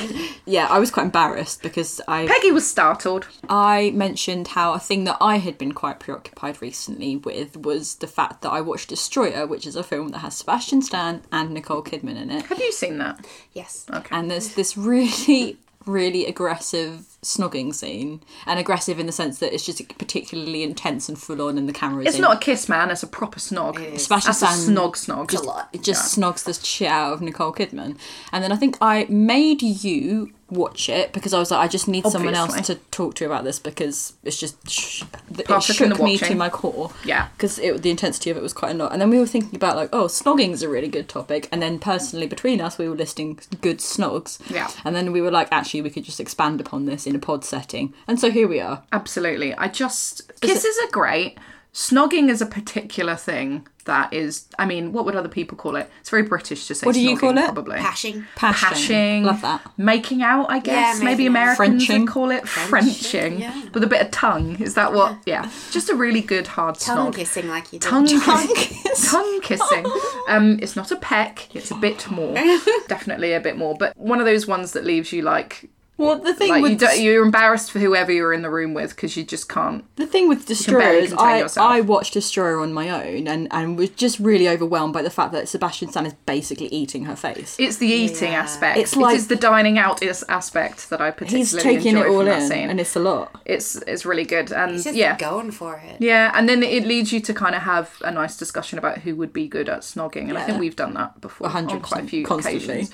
One of the things that I thought about before we go into our sort of compiled lists, can we just quickly discuss? Like, if you Google like best kisses on screen or whatever, you get a lot of like iconic kisses, Hollywood kisses. Yes, Hollywood kisses, but. Classic Hollywood kisses are so awkward and stiff. Like, you know, like Gone with the Wind style kisses, So- where they're just not indicative of a good snog at all. They're very lo- like the woman looks like she's having to really strain her neck. They do. It's like it's just a prolonged peck. yes, it's a really prolonged peck, sometimes with some sort of swishing sideways movement. Steph, for that- those who are listening to this, Steph is moving her head around. Which you kind of imagine, yeah, let's all do it. So we're all swishing our, like, yeah, whilst connected to someone else's face. And if they've got stubble, I can imagine you'd get, like, Rash just rash burn around there because you're not really. Uh, it's very tight and very strained. And then it looks like you're sort of just hanging off someone's lips Yeah. quite awkwardly because the woman's usually a bit shorter. So that sort of gone with the wind style kiss, Boring. whilst it's lovely, is not what I'm here That's not for. what we're here. Just, we're not discussing I think that. So- that has to do with like um codes and Yeah, stuff oh as yeah, well. yeah, yeah, yeah. yeah. Oh yeah, definitely, definitely. Also, as a bonus, can I just say that the footloose kiss with Kevin Bacon makes me want to vomit? Oh, I don't think I've seen that. Is that can't out some remember it. homework? Or it, it's Kevin Bacon, and it's again, it's sort Are of. you going to say is Kevin Bacon hot? Was that the thing you were going to say? I was going to say it's Kevin Bacon, and I don't fancy Oh, him. okay, fine, Um, and perfectly he fine. doesn't seem like a good kisser. So this is actual good. What we think are actual good snogs on film that have possibly aroused The thing that I had to Google in order to get what I was looking for for reference points is I had to put like passionate or I had to put Passionate, like yeah. an adjective in it because every Snog time I was making out. every time I googled best kiss or best kisses in You'd get a cinema, little peck. it would be it would literally be like lists that were like yeah a lot, a lot of like Humphrey Bogart and all like you know like all of this stuff and I was like that's Really fine is. but It it's really not, is. this is not I the just content I wish really for. want to see them making out, not not just kissing. I would like to see There's the, like arm elements to it and lots of things going on. Yeah, it's- Mm, Um, I'm probably going to even go back on all of this with a couple of these, but never mind. um, also, did anyone else just watch long compilations of kissing on Yeah. YouTube? so a thing I was doing before you arrived was I was sat downstairs in my living room Were you watching like uh, 20 best makeouts on? I was. I was YouTube? watching Yeah. compilations of like very specific actors in order to like narrow down which of the kisses were the best. Yeah. But then I realised that like my TV and my laptop screen are both um, in front of the window. So and if anyone walked past the front of my house, I would just be watching Just look like you're repeatedly watching long on eight-minute- compilations of snogging. Yeah, which I was. Which is what I was That's doing. fine. That's literally what you were Yeah. doing, though. But it made me want to rate kisses from movies that I haven't even seen. But me I've too. tried not to. No, I haven't. I've done for the specifics of things that I enjoy particularly. Yes. Who wants to go first? Von, do you want to go first? Von, Von will have like specific methodologies, so No, she should it's, go. past it's first. not. It's not as specific as the uh, the thing. I've just sort of The like, Avengers ranking. You did good there though. That was I've just sort of so like impressive. broken it up into like classic snogs that Yeah. Mm-hmm. you, that are going to be on the list. Yeah. Mhm. Other things that I think are probably going to be on your list, and then weird stuff that Oh, so I weird might Sorry. just be on your Yeah, list. that Yeah. might Ah, just some be weird on- shit. Okay, so for classics, I've just got The Notebook and Brokeback Mountain. Yes. because you know they're The classics. Notebook is the the The- kiss. you know isn't the it? kiss, and and then the MTV reenactment. The MTV reenactment is 15 very years good. ago that, Yeah. that is a thing that happened Yeah. i the passion that i have for noah calhoun and ali Yeah. and the ryan gosling rachel mcadams pairing and the, its legacy throughout the world Yeah. is Any just- snog that involves being picked up and is in the It's race in the- and in the rain, rain, and like it's, it's- the rain and the physical. If there's a physical lift within a snog, he I wrote feel her a like that letter every really- day of the year for 365 Yeah. days Oh. um, it wasn't over. It still isn't over. No. Yeah, Yeah. I'm, I'm right. getting emotional. Like I'm I tearing watched it. up I- just I watched it thinking about earlier, and I haven't watched. And if you Notebook in can a re- while. recreate it that perfectly No. at the MTV Awards in front of people, like it's a lot. It's also worth bearing in mind. I think that was like one of their very much first public outings together as a couple when they were dating, which just bone if public. you're gonna if you're plays. gonna like broadcast to the world that you're fucking. I think then- they've I'm just, really, like, really good at They've it. reached the pinnacle of announcing your relationship to people. I mean, like, yeah. ever- that Just Everything else with since a, like- is pedestrian. Yeah, But that, with- that kiss in the rain is just. And on that note, a bonus for Drive, like the Oh, yeah. elevator Oh, yeah. Drive as well, because yeah. Uh, just Ryan Gosling generally. I've noticed that there are some repetitions of people who are clearly very good at kissing because they've I think appeared he's in good at kissing. multiple Yeah. films, notably Ryan Gosling, also Harrison Ford. There's just Yeah. like a lot of snogging from the same people because they're obviously very good snogs. Yeah. Yeah. Carry on. 100%. Yeah, and oh, and then Brokeback Mountain, Yeah. the, the reunited kiss, the one where he pushes him up against the thing, and I think I was like imprinted on by that kiss as a ver- at a very young age, The and I don't impact- think I've thought about anything else since. The really. impact that had on me Is as well that as a what turns you human. gay? Yes, that's specifically what turned me gay. Specifically Seeing that two men kiss Yeah. was like, oh yeah, no, I definitely want to kiss girls. Yeah. That's true. There's a back. like that, that's the impact that it had on you, and that really truly just affirmed for me that like I would like to aggressively kiss Jake Gyllenhaal. Heath Ledger and both of them. Yeah, I would like. To I be think in that any As a throuple. kiss that involves tussling and also looks quite emotionally painful is Oh great. my god, it's just If it looks like you're genuinely hurting whilst you're making the thing out, with the, the that's thing with good. the Brokeback kiss is you, it's like the fact that you know that they've been wanting to do it for The such a build-up. long There time. has to be a build-up. The tension there It's is the to- tension. it's happy and it's sad Yeah. and it's oh, it's Yeah. you can feel it. a bit annoyed about how they've had to wait See, for so that's- long. Yeah. That's a good snog in a mo- in a movie Yeah. or a TV show or anything, and it's got to have all that emotion. It's got to with it. have Yeah. the emotion and the tension, the Yeah. build up. You've been waiting for this, otherwise it's just not so good. Cause yeah, I mean, like, there's some good snogs, like, cause I was looking through it and I'm like, yeah, that's really good, but like, do you feel it in like your guts? Feel that broke Do you, back you kiss. feel? Yeah, you feel the Notebook kiss as do. well, you know? They are two very, very strong snogs. snogs. yeah, you know, and they're on a lot. They're, of like, top five lists, but snogs, I both of think them. you know that's there's for a reason. They Yeah. are classics, and they are kind of the like if you're looking at like what kind of snog you want to emulate, Peak snog. That is that's peak where you snog, where isn't you it? want Snog. it. Yeah. Yeah. Um. So that's why I've just put it in the classics. So I figured no one's going to disagree with that. No, Absolutely not. 100% not. No. And uh, I've also just added a section that's just called also, and it's just the cruel intentions kiss and the Yeah. call me by your name kiss. Too Cruel Intentions gets a credit for best use of tongue. The tongue in You that. said you I were forgot. looking for element. I think tongue. I've been trying to recreate that tongue I'd since forgotten I about saw it. I'd forgotten about like the intensity of tongue. The Oh, Sneaky Yeah. tongue is a lot. Any others you want to add? um. No. Uh, well, I've got more, but Okay. they, these like it goes into my like weird things. Okay. It's, like, We'll do do, the you weird guys in a have bit. any any uh, like uh, bigger ones? So uh, the Ryan Gosling element for me is huge. Yes, yes. And obviously, uh, so much of my, my favourite snogs, I think, is linked to just people I am deeply in love with. Yes, Um, so we've fair. already covered the Notebook. You've mentioned the Drive with Carrie Mulligan. yes, Yeah. in the lift. Just the slow mo of it, the lighting, the fact that he just. The, I mean, the reason why that snog has such an intensity is that it like happens, and then he just beats the shit out of someone afterwards. So it's like truly two Again, ends. true emotional trauma. Yeah. Right. So there's that. Just Ryan Gosling in Blue Valentine with Michelle Williams. I think Oh God, there's like yeah. Mm-hmm. one particularly good snog where she goes to meet him after work and they're just in the, s- the street in Brooklyn and it's all just it's all just very um, intense. Um, and then also Ryan Gosling and Emma Stone in Crazy Stupid Love. There's one Yeah. Oh, scene yeah. where God, she he really has been she in a goes lot of snogging films. she goes back to the bar and she walked through the rain and she just turns up and he's on like trying to chat up another woman and she just like walks across the room immediately starts kissing him and then it just becomes this very intense thing mm-hmm. i just Yeah. think it truly ryan gosling is an exceptional kisser i exceptional, believe Definitely, yeah. exceptional kisser. I would say so too. Anything else? well do i do the jake gyllenhaal of this I mean, you could do the Jake Gyllenhaal of this. Go for it. So obviously you've al- already addressed the the seminal Jack and Ennis reunited kiss. I think you do you remember when we went to see Donnie Darko at the cinema Mm-hmm. when it was like the late night screening, and then I came away from it and I was just like I have such an obsession with Jake Gyllenhaal's mouth. It's a very good mouth. it's a Nice good mouth. kissy He's mouth. got a nice mouth, and the snogging in Donnie Darko I think has had such a lasting impact on me. And Yes, a really good one. So Donnie Darko, like two thousand and one, so that's what it's eighteen years ago now. God, it's been almost twenty years. man. That's wild. Um, and and it's and- lasted in your memory. Yeah, and it's just because it's like peak teenage snogging. Mm-hmm. It's like when you first understand like the nuances of kissing and, Yeah. and what you're into, and it's Yeah. just so so full on. Yeah. it's just peak teenage kissing. It is. It's when you start to get good at kissing. Yeah, and he's good at kissing. Yeah, and he then is. obviously you know, remember when we watched Velvet Buzzsaw recently. Oh my god. Yeah, there's the there's snog. There's a wee snog in that Um, he's have you seen The Good Girl?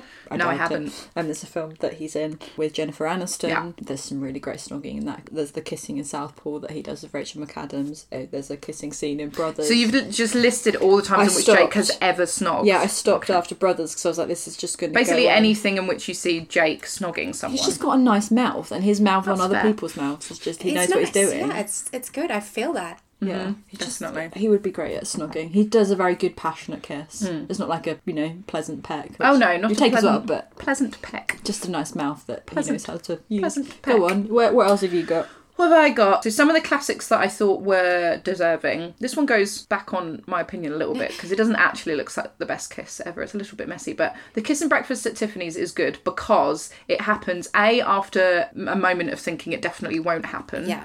So it ups the tension, and also it happens in the rain, and this is an important Rain factor. kisses. Rain kissing is very important. It is. What else did I put? I don't really like Titanic, so I wasn't ever going to put Titanic in there. However, Romeo and Juliet is kind of all right because it's quite sneaky, like in the lift, so it ups the tension. Yeah. Like they have to get a really quick snog in before anyone will notice it. And I quite like the idea of a naughty snog. Tension there, isn't Yeah, there? yeah, a naughty snog think because we're you know you shouldn't getting be some doing themes it. here. There's some themes. I listed Empire Strikes Back Oh, because Leia hates him moments before. I've written that and there's as well. nothing like Does a good she hate hate kiss. him? I no, think- that's the thing. She's pretending. I think she hates if him. I think about things it's like my experiences kisses, of right. watching films, Mm-hmm. Yeah. that would have been like one of the first like full on kisses I Snogs. probably would have Yeah, seen. and that's in like a- a Harrison Ford is Yeah, someone you he's want to good at kiss. kissing. And then in That's Blade peak Runner Harrison as Ford. well. I've got the Blade Runner you look kiss at it as and you're well. like like technically speaking, he's a good kisser. Yeah. It's good 'cause there's the one in Raiders of the Lost Ark, um, Yes. I think. as well. Mm. Basically all the Indiana Joneses as well. Oh, he's just God, a yeah. very we were talking about Harrison Ford yesterday, weren't we? About what, when he was in his prime. Yeah. Like, what is that run of Because films? he's just turned what seventy seven. yeah. Wood And kiss. we were looking at his filmog, and there was that run, like basically Star Wars to now. Star But Wars there's, like, to there's- there's the now. Mm-hmm. seventies, like eighties period. There's a lot of good snogs in there, I reckon. True. Ten things I hate about you. Yes. Heath Yeah. Ledger Got is that. obviously a very good kisser, Big Ledger, especially when he tucks your hair behind your ear first before he kisses It's like you. the paintballing scene. Yeah, That's what I've he written. also does it in the car park as well. He Yeah. tucks her hair. Oh. Then there's just so much hair tucking I did involved. attention to detail. I Yeah, did. I it did is. go into a bit of a Heath Ledger hole when Yeah. I was looking up these kisses. 'cause I Yeah, was in The just like, Knight's- he's in The Knight's just- Tale as oh, well. Oh yeah, my Knight's god, a Tale. Knight's Tale. He's a really good kisser. Oh. actually- it's a yeah. lot. It's a lot, man. That that's a. I will always remember. God, I that's mean, a good snog. I think we've. It's because there's a lot of like neck and head holding. Yeah. Yeah. It's very intense. We like the intense snogs. Um, Have you got the Crawling Spider-Man kiss at all? tensions. I do have the Spider Man kiss, but what did I put? I put a good kiss because it's very hard to replicate, but also looks very thorough. Um, which that's the only time in maybe my entire life that I ever have maybe wanted to kiss Toby Maguire. Yes. but I'm actually more. I'm actually think that kiss works more because of Kirsten Dunst. So maybe I'll just snork her. I instead. think Yeah, maybe that just it's not an Karen amazing kiss because visually it's amazing. Yeah, and it's like created theatrically, this whole it's like- genre of kiss. And everyone's tried it since and been like, it's not very easy to do. But they made it look But like I it also would work. Think, like, uh, that, like I just can't watch it and think that it's a good kiss because I think it would just be a nightmare. Like you're upside down and like water's That's going why into it's your kind of nose. amazing. More and- water, guys. There's more rain. Also, you'd be kissing Toby Maguire. Yeah. So there's that. but he has got, I was going to say a helmet. I don't mean a helmet on. Mask. Oh, He's got a mask on, so, you know, you could interesting. Um, pretend it was someone else. But they, they managed to execute it very well for Yes, something well that would be very executed. sloppy Um, otherwise. just on the the rain front. Yes. Romeo and Juliet. the- all the kissing in in. oh, that. in the Oh, rain and- as well, yes. Because also- I listed and in, the in list the as- swimming pool. Yeah, Yeah, the pool. yeah. Yeah. So basically, anything watery is something that we're on board with. Is that what we're saying? I don't know. And also, to all All the the, Boys. boys I've loved before, uh, there's the very big snog between Lara Jean and Peter Kavinsky in the hot tub. Yeah, hot tub. Yeah. Oh, hot tub It's a lot- it's a snogs. lot. There's one in Queen of the Down that happens in a hot Oh, tub. there is, I isn't wouldn't there? say it's the best, but it's quite hot. There's a Deftones soundtrack, so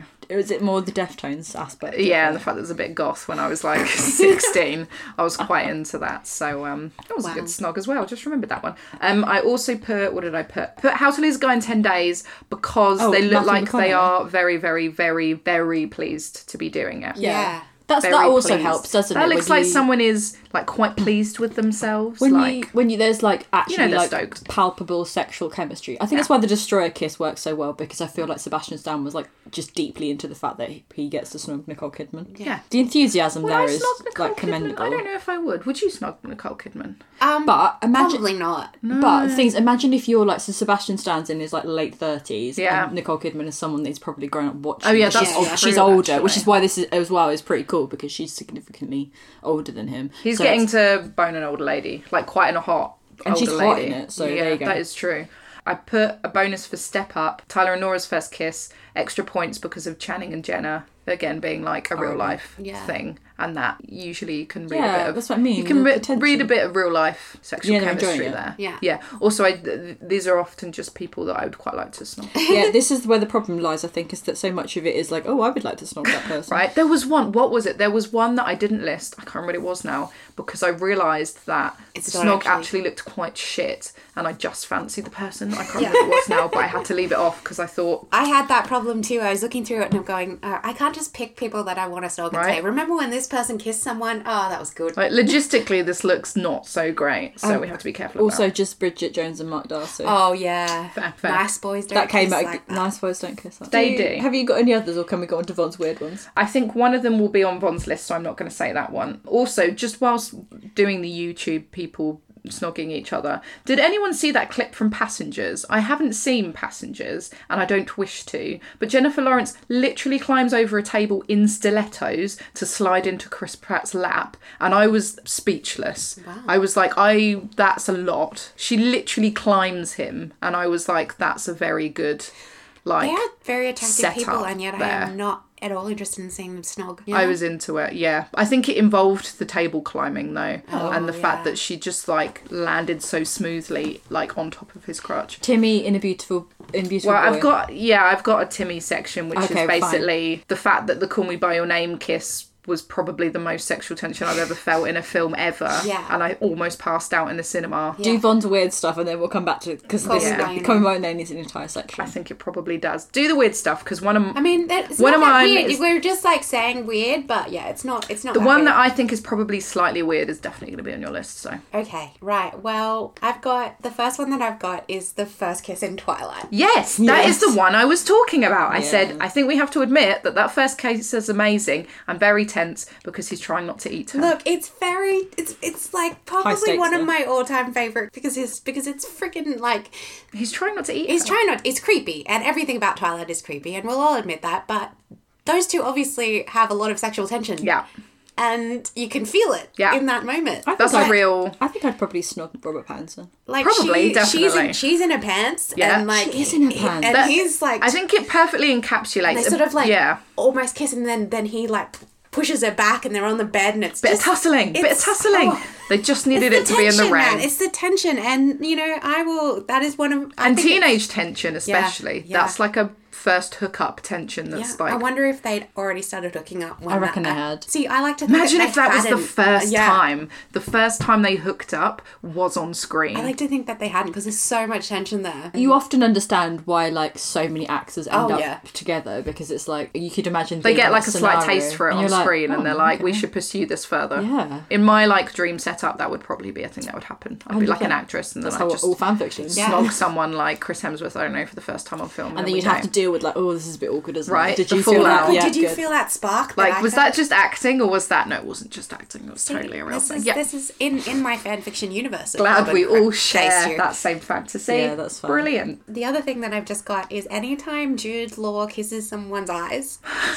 which is a very specific thing that happens. When in, does in a he few- do that? It's in Closer, oh my god closer Uh, Yeah. yeah and it's in the holiday. we don't talk about closer enough No. because it's a very complicated I haven't film. seen The Holiday. complicated. I'm not sure I'm bothered about haven't seeing, seen The The Holiday. Holiday. Yeah, but I'm not invested in Jude Law, guys. We know Not even a this. little bit, not even if you asked. Not really. He could, like he closes not like he gets the really. girls to close their eyes and then he kisses their eyes and So then he's he got makes an out with them. eye fetish. And yeah, I don't know what it is, but I'm into it. I really not fancy Jude Law. No, not really. This is all. This is all I like. I think about it a lot. Um, Maybe if you watched Closer. I've never actually wanted any other man. Do you to want me kiss to my kiss eyes. your eyes? No. Okay. Just Jude Law, specifically Yeah, I Jude think it Law. would Thought I'd just be test the Jude waters Law. there. yeah that is a very specific Jude Law Yeah. quirk Yeah, Yes, I it just yeah, I just really feel it. god he's hot I've got it like quite a few few like TV kisses, but I don't know if they really. I've, I've done some TV kisses as well. I didn't so we do could do the a quick TV 'cause fire I- for you in a minute if Yeah, we wanted okay. to, as a bonus bonus round. Um, because I'm just gonna add that like one of the best makeouts is when Jared Padalecki made up with his future wife on Supernatural. I'm like, I'm not into Sam. Oh Well, my they god! had that- and we that weren't allowed kiss. to do boning, so I couldn't do Dean in the Impala. Yeah. Oh, But it's like it's, do it's bone a very episode. niche thing, and I was like, Dean in we're- the me, Impala. me and Steph, we're both Dean girls at Yeah. 100. Are you really? Is that a thing? yeah. hundred percent. Dean is the one. Yeah, Dean girls all the way. That that scene where they make out. Kill me. in, uh, yes, Jared Padalecki and his future wife making, making out, out, and is then- probably the one and only time I really fancy Jared Padalecki in that. I've got a gif of it. There you go. Oh my! Oh my god, it's because he's shirtless and it's Jesus. Wow, that's And that's just then, a lot. And then, It's it, and not- then you realize that they went on and got married and had babies. So. That's really nice. Probably have sex really lovingly now. Ah. You mean she's not a demon in real life? Oh, damn. That was a real giggle moment, guys. I liked that. Did you have any others you wanted to add? Um, no, Sorry, that's but for kind now- of like yeah. I mean that and uh, my my obsession with David Tennant kissing. Do you know what? I had that in a TV bit, so we oh. Yeah, could mention that. 'cause- Okay, I understand that he is not like objectively handsome, but there's fine. something about him that is just like, I like There his are accent enough. quite a There lot. are so enough that was people on this planet who Obsessively, seriously want to like, bone David Tennant. To, slutty, and the way that he kisses it, it like really leans into that. Like he feel it, it feels a bit messy. Is he a and slutty I'm very- kisser? Yeah, he's a bit slutty with it, and you know I'm into that. Like Bastian stands a bit of a slow kiss. Please don't. Did you have any others you wanted to add?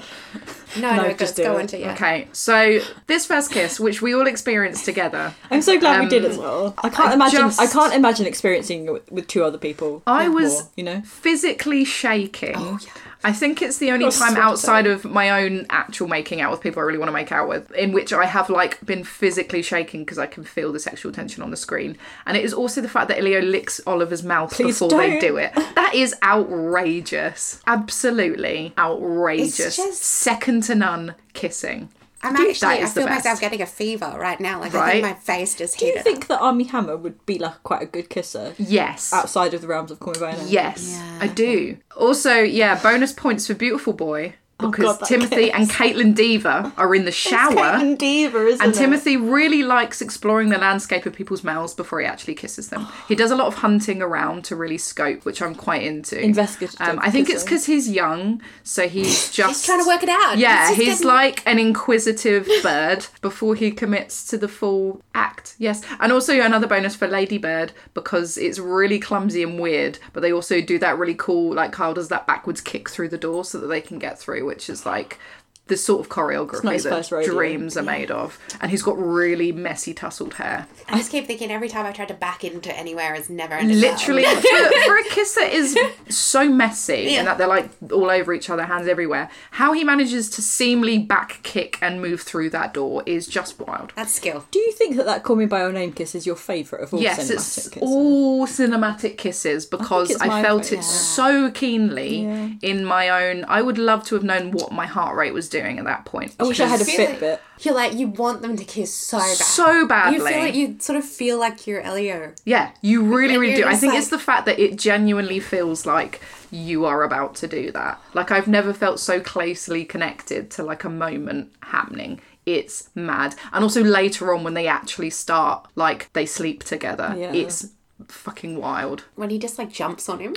Literally like climbs him. It's crazy. It's crazy. Sorry. It's yeah. just- now we're just talking about Call Me by your name. So This is just a standard. I do not understand anyone who sees that film and just is like, it's fine. Like I cannot. So visceral. It is so visceral. It's wild. How do you follow that? So we asked people to give us their Sorry, fe- everyone. Mm-hmm. thoughts, feelings, emotions about some of their favorite cinematic, and I'm sure that a lot of these were some of the ones that we've come up with. So I'll just bash through through a few of the ones that we haven't mentioned yet. So sorry if we don't mention yours.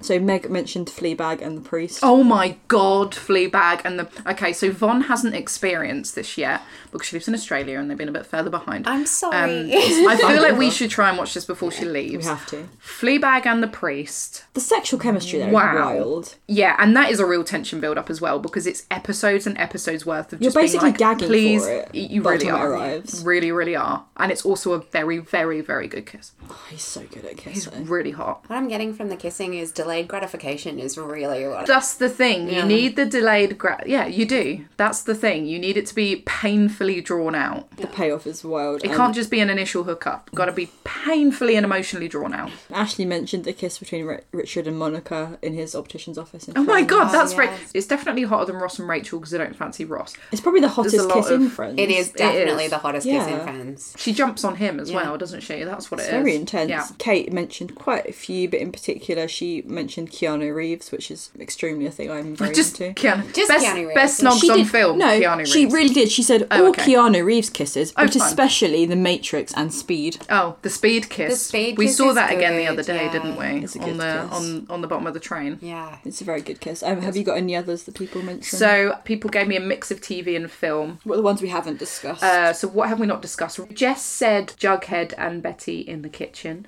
and I'm here for all Jughead and Betty. all Jughead. Riverdale content. is, uh, content it's just love i'm here for all the snogs in riverdale ever uh, ashley said any colin firth particularly the one in bridget jones after she's run after him in her huge pants Hannah Leia in Star Wars, Drew in Never Been Kissed, Romeo and Juliet, Cher in Clueless, Fault in Our Stars. I could just go on f- with this for a while, but I'll stop. And then she says, I forgot Sense and Sensibility, the TV version, Buffy and Spike, and Pride and Prejudice with Colin Firth, which actually is a very good who doesn't love kiss. a, a period drama snog? Right, some good ones. Vic said Summer Roberts and Seth Cohen.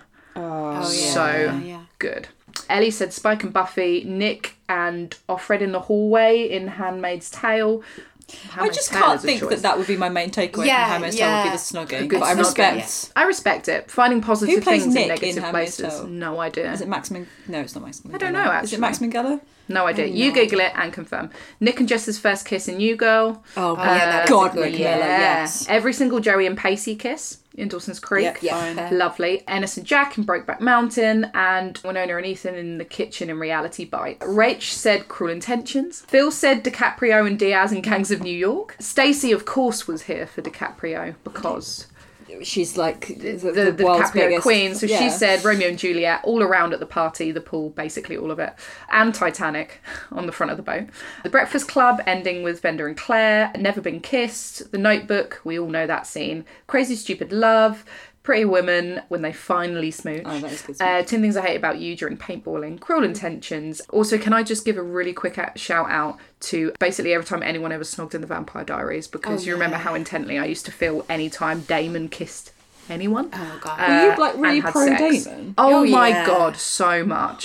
He's so hot in that TV show. Oh, It's such a shame about Ian Ho- Summer Holder in real life because he's just a drip, but he's so hot. I can't imagine him outside the context of I Vampire think Diaries. every time that him and Elena kissed was it is insane and there's a lot of like there's a lot of sex in that tv show for like a teen tv show there's a lot of like almost seeing everything I just remembered a thing you mentioned yesterday, which was Tim and Lila's kiss in, Friday, Oh, yeah. in Friday Night Lights. oh yes the first one. oh yeah I would, I obviously desperately would kiss Taylor Kitsch. yeah i would too Because I just Absolutely. remember that because I remember it being the moment that I actually fell in love with that show. yeah There's not much snogging in in Friday Night Lights, think there really, in is. Hmm. the grand scheme of things. But when they do dish it out, it's always quite good. So also i felt like i couldn't ever mention alex skarsgård snogging in big little lies so that would be weird so i chose true blood when Oh, eric yeah. and suki first kiss True Blood. and there's a huge amount of bicep in that Yes. there's a lot of arm bicep That's so awesome. very good Good kiss. There's so many. Also, Doctor and the Rose in Doctor Who. Yeah. Because how unlikely was that? I feel like that was a pretty good. And it goes back to your David Tennant thing. that's true. No, So, yeah, I mean, I I was- I I've was got, I've here for got, that. I've got a like a gif of that, but yeah, I think it's like, yeah, Have you just collected gifts for you? I for, have I was going to say collected- for I use at a actually- later date, but you know what I mean. I actually do just have that gif on my that's computer, fine. like ready. I to have the go. Destroyer one just Yeah. ready for whenever. well, yes, I've, wants to see I've it. noticed that in our WhatsApp group. Yeah, It's a good kiss. Like completely unrelated conversation, snogging gif. Um, it's always relevant. I think. snogging is always relevant. I'm glad we dedicated this whole amount of time to talking about kissing. Me too. It It, was- feels like it's been a a really real- useful exercise. joy and very on brand for us. Extremely thirsty content. And if anyone has any other suggestions they'd like to add, please do send them to us because I, for one, am always here for Googling things on YouTube that involve people making out. On to obsessions of the week. Would you like to start? Go on. One of them is uh, we will discuss in more depth in a future episode.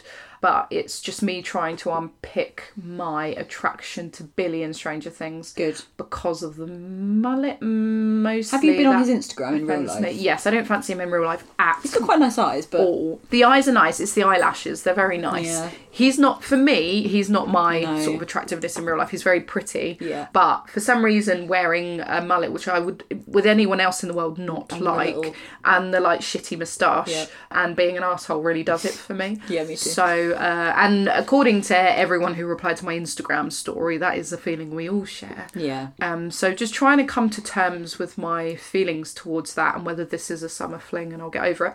Um, and also new for today, new for today, new in it's fresh content. Um, I really enjoyed Woody Harrelson at Oh Wimbledon. my god, going. Um, have you seen it? Yeah, have you yeah. seen just Woody Harrelson absolutely hijacking Wimbledon and proving again that he's just amazing? I like that he when he went out and then you could see him not being able to go back to the seats because Yeah. he was stopped from going back for whatever reason. Yeah, It's I can't just- work out whether it's because he's drinking or because they're like, you know, at the Doing moment, something. they're in Yeah, the yeah. middle of whatever, you can't go back. And he sort of like almost falls down the stairs and then consoles himself just by chugging champagne and then eventually returns with a Wimbledon hat on and is just having the best time. Wimbledon always gets you such great content from celebrities that go. There's It's the very so good. famous Bradley Cooper Yeah. and um, Irina disagreement where they're obviously they've had an argument and like she looks really upset and he's just Maybe it was a absolutely sign of things to sulking. come, guys. We should have Yeah, noticed. and, but I just Um, think and, and there's been some good pictures this week of Phoebe Waller-Bridge with reaction Yes. faces. Oh my god, reaction faces are great. This is pretty much the only thing I'm interested in Wimbledon for, Yeah, to be 100%. honest, because I'm not. Uh, But well, I'm Wood, not Woody was a treat.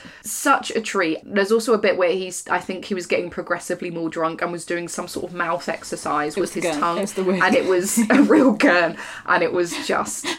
He just looks like a lot of fun. Would, yeah, would hang out with Woody Harrelson any day. Bon, what are your obsessions of the week? Oh, my obsession of the week uh, is Taylor Swift. Yes. Because I am, like, I guess the only person that still just really loves her a lot. Hey, it's a li- it's a lifelong, you know, it's a relationship. It's fine. It's like, um, uh, but You're see, she's committed. got it. She's the point is, I used to actually be able to critique her a lot, Yeah. but she's actually Can you not gotten do that hotter, anymore? right? She's she has gotten extremely hotter. attractive. Those um the pictures of her at the, at the prime day performance were in that fleet, is that is that the play suit one? Yeah. Yeah. she's been wearing play suits a Woo. lot, and like, Her she legs gets go on that her legs forever. are amazing, and She's got like model legs, as in I- like you know if people like you're a hand model or something, she could be a leg model. Yeah. she's so pretty. she is, and um, I'm beautiful. just very, very into her, and I just can't, yeah, adequately critique her. Look, Um, you can't help who, who you fall in love with. No, you can't. You just and can't. you can't help that used you've to, got yeah. rose tinted glasses with her all the you know, time. and That's fine. everyone's like, "Oh yeah, but don't you like, hate this stupid poppy song?" And I'm like, "No, I've listened to it like four thousand times." no, this is my entire life. what are you talking about? And I stand by that. Very stand by So that. yeah, I am obsessed with Taylor Swift, um, and I know like everyone who's coming at me to say, "Oh, she did this or she does that," or like this song's not good. I know, okay, I know, Who gives a and shit? I don't care. Exactly. We're all allowed She's our wearing my problematic favorite phase. colors, which is rainbow. This is a very like Von aesthetic era of Taylor Swift with the rainbow colours, the pastels. It's very. It makes me think of you. It is very me, and I just I'm very into it. She's, She's coming doing it at on you purpose. deliberately. She's yeah, very she so really purposeful. is. I mean, she's into me. I get it. Yeah. I get it. Oh, me now. yes, Yeah. yes. What is yours? Uh, Jake and Tom, clearly. Woo! But What a discussed surprise! that Yes, on multiple no. occasions, but that's a lot Tell me more. to No. unpack there. No, I won't. Don't tell me more. This- I've got nothing We've else got to say. finish. We've honestly got to finish I've at got some nothing point. else to say. I've also just I've been in like a real Sebastian Stan K-hole for about Yeah, the last same. two months.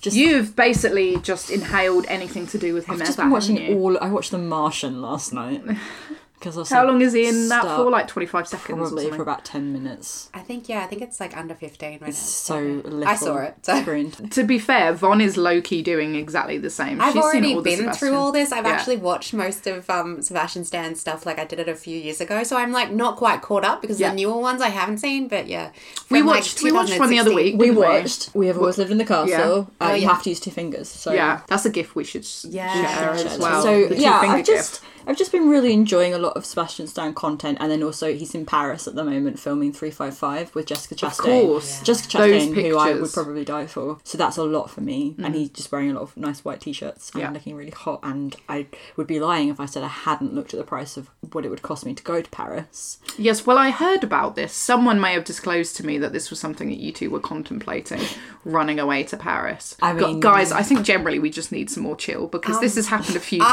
times with actually us. went to the point where I actually um, messaged him on Instagram.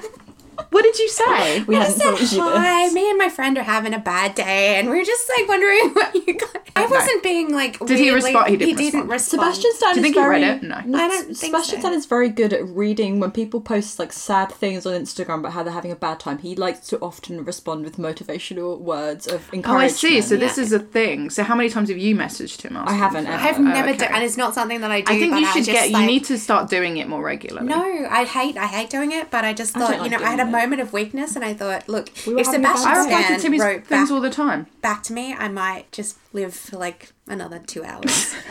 It might help you. Yeah. I'm really glad you did Sebastian Stan is just that. Handsome. he does so many things with his face. he. Well, he does this- evidently, he it does this spurned thing the, where it's he, the snog that spurned a thousand His snog face. conversations. he does this thing where he licks lips, licks his lips Oh yeah. in a way that's just a lot. April looks like she's on acid right now. Just to be clear, it's like, my God, what are you doing with your Sebastian's- face? His face is just, it's great. And his face acting, Bucky Barnes would not be Bucky Barnes without Sebastian. He does a Stan's lot face. with so little. Yeah. hehe's given so little by the MCU, and yet he He's does a lot just for so legwork. much. The hair, I'm not sure. Okay, fine. Anyway, that, there's that. That's the thing. Good. So there we go. Or I'm Um, glad you're enjoying it. Uh, so that's us done, I guess. Um, It is. Thank you God. can We're find us done. online, Twitter at the Thirst, SoundCloud.com forward slash the Thirst Pod. You can subscribe and review us on Apple Podcasts by searching for the Thirst. Instagram we're at the Thirst Pod. The ThirstPod.wordpress.com is our blog, and they're also on Facebook as well. Bye bye. Bye.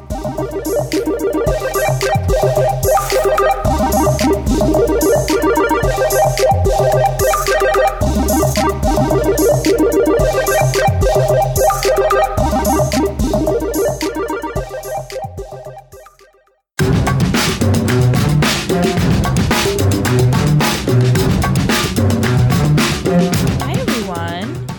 We're the Three Gossip Girls podcast, which is an It Takes Three Network show. I'm Ingrid, I'm Liz. And I'm Michelle. and we have new episodes coming out for you guys every Thursday where we watch Gossip Girl each week and we talk about it. And the best part is I'm the newbie. So if you've never seen this show before, come and watch it with me for the first time ever. yeah, that's right. She's never been on the Upper East Side. And if you've never finished the show, you can talk to me because I never finished. Yeah, so we have a little bit of everything. I've completed the show, so we have a little bit of everything for everybody. Little So taste. little taste. So hopefully you guys can join us. Just search Three Gossip Girls podcast uh, wherever you listen to podcasts. Make sure you hit the subscribe button.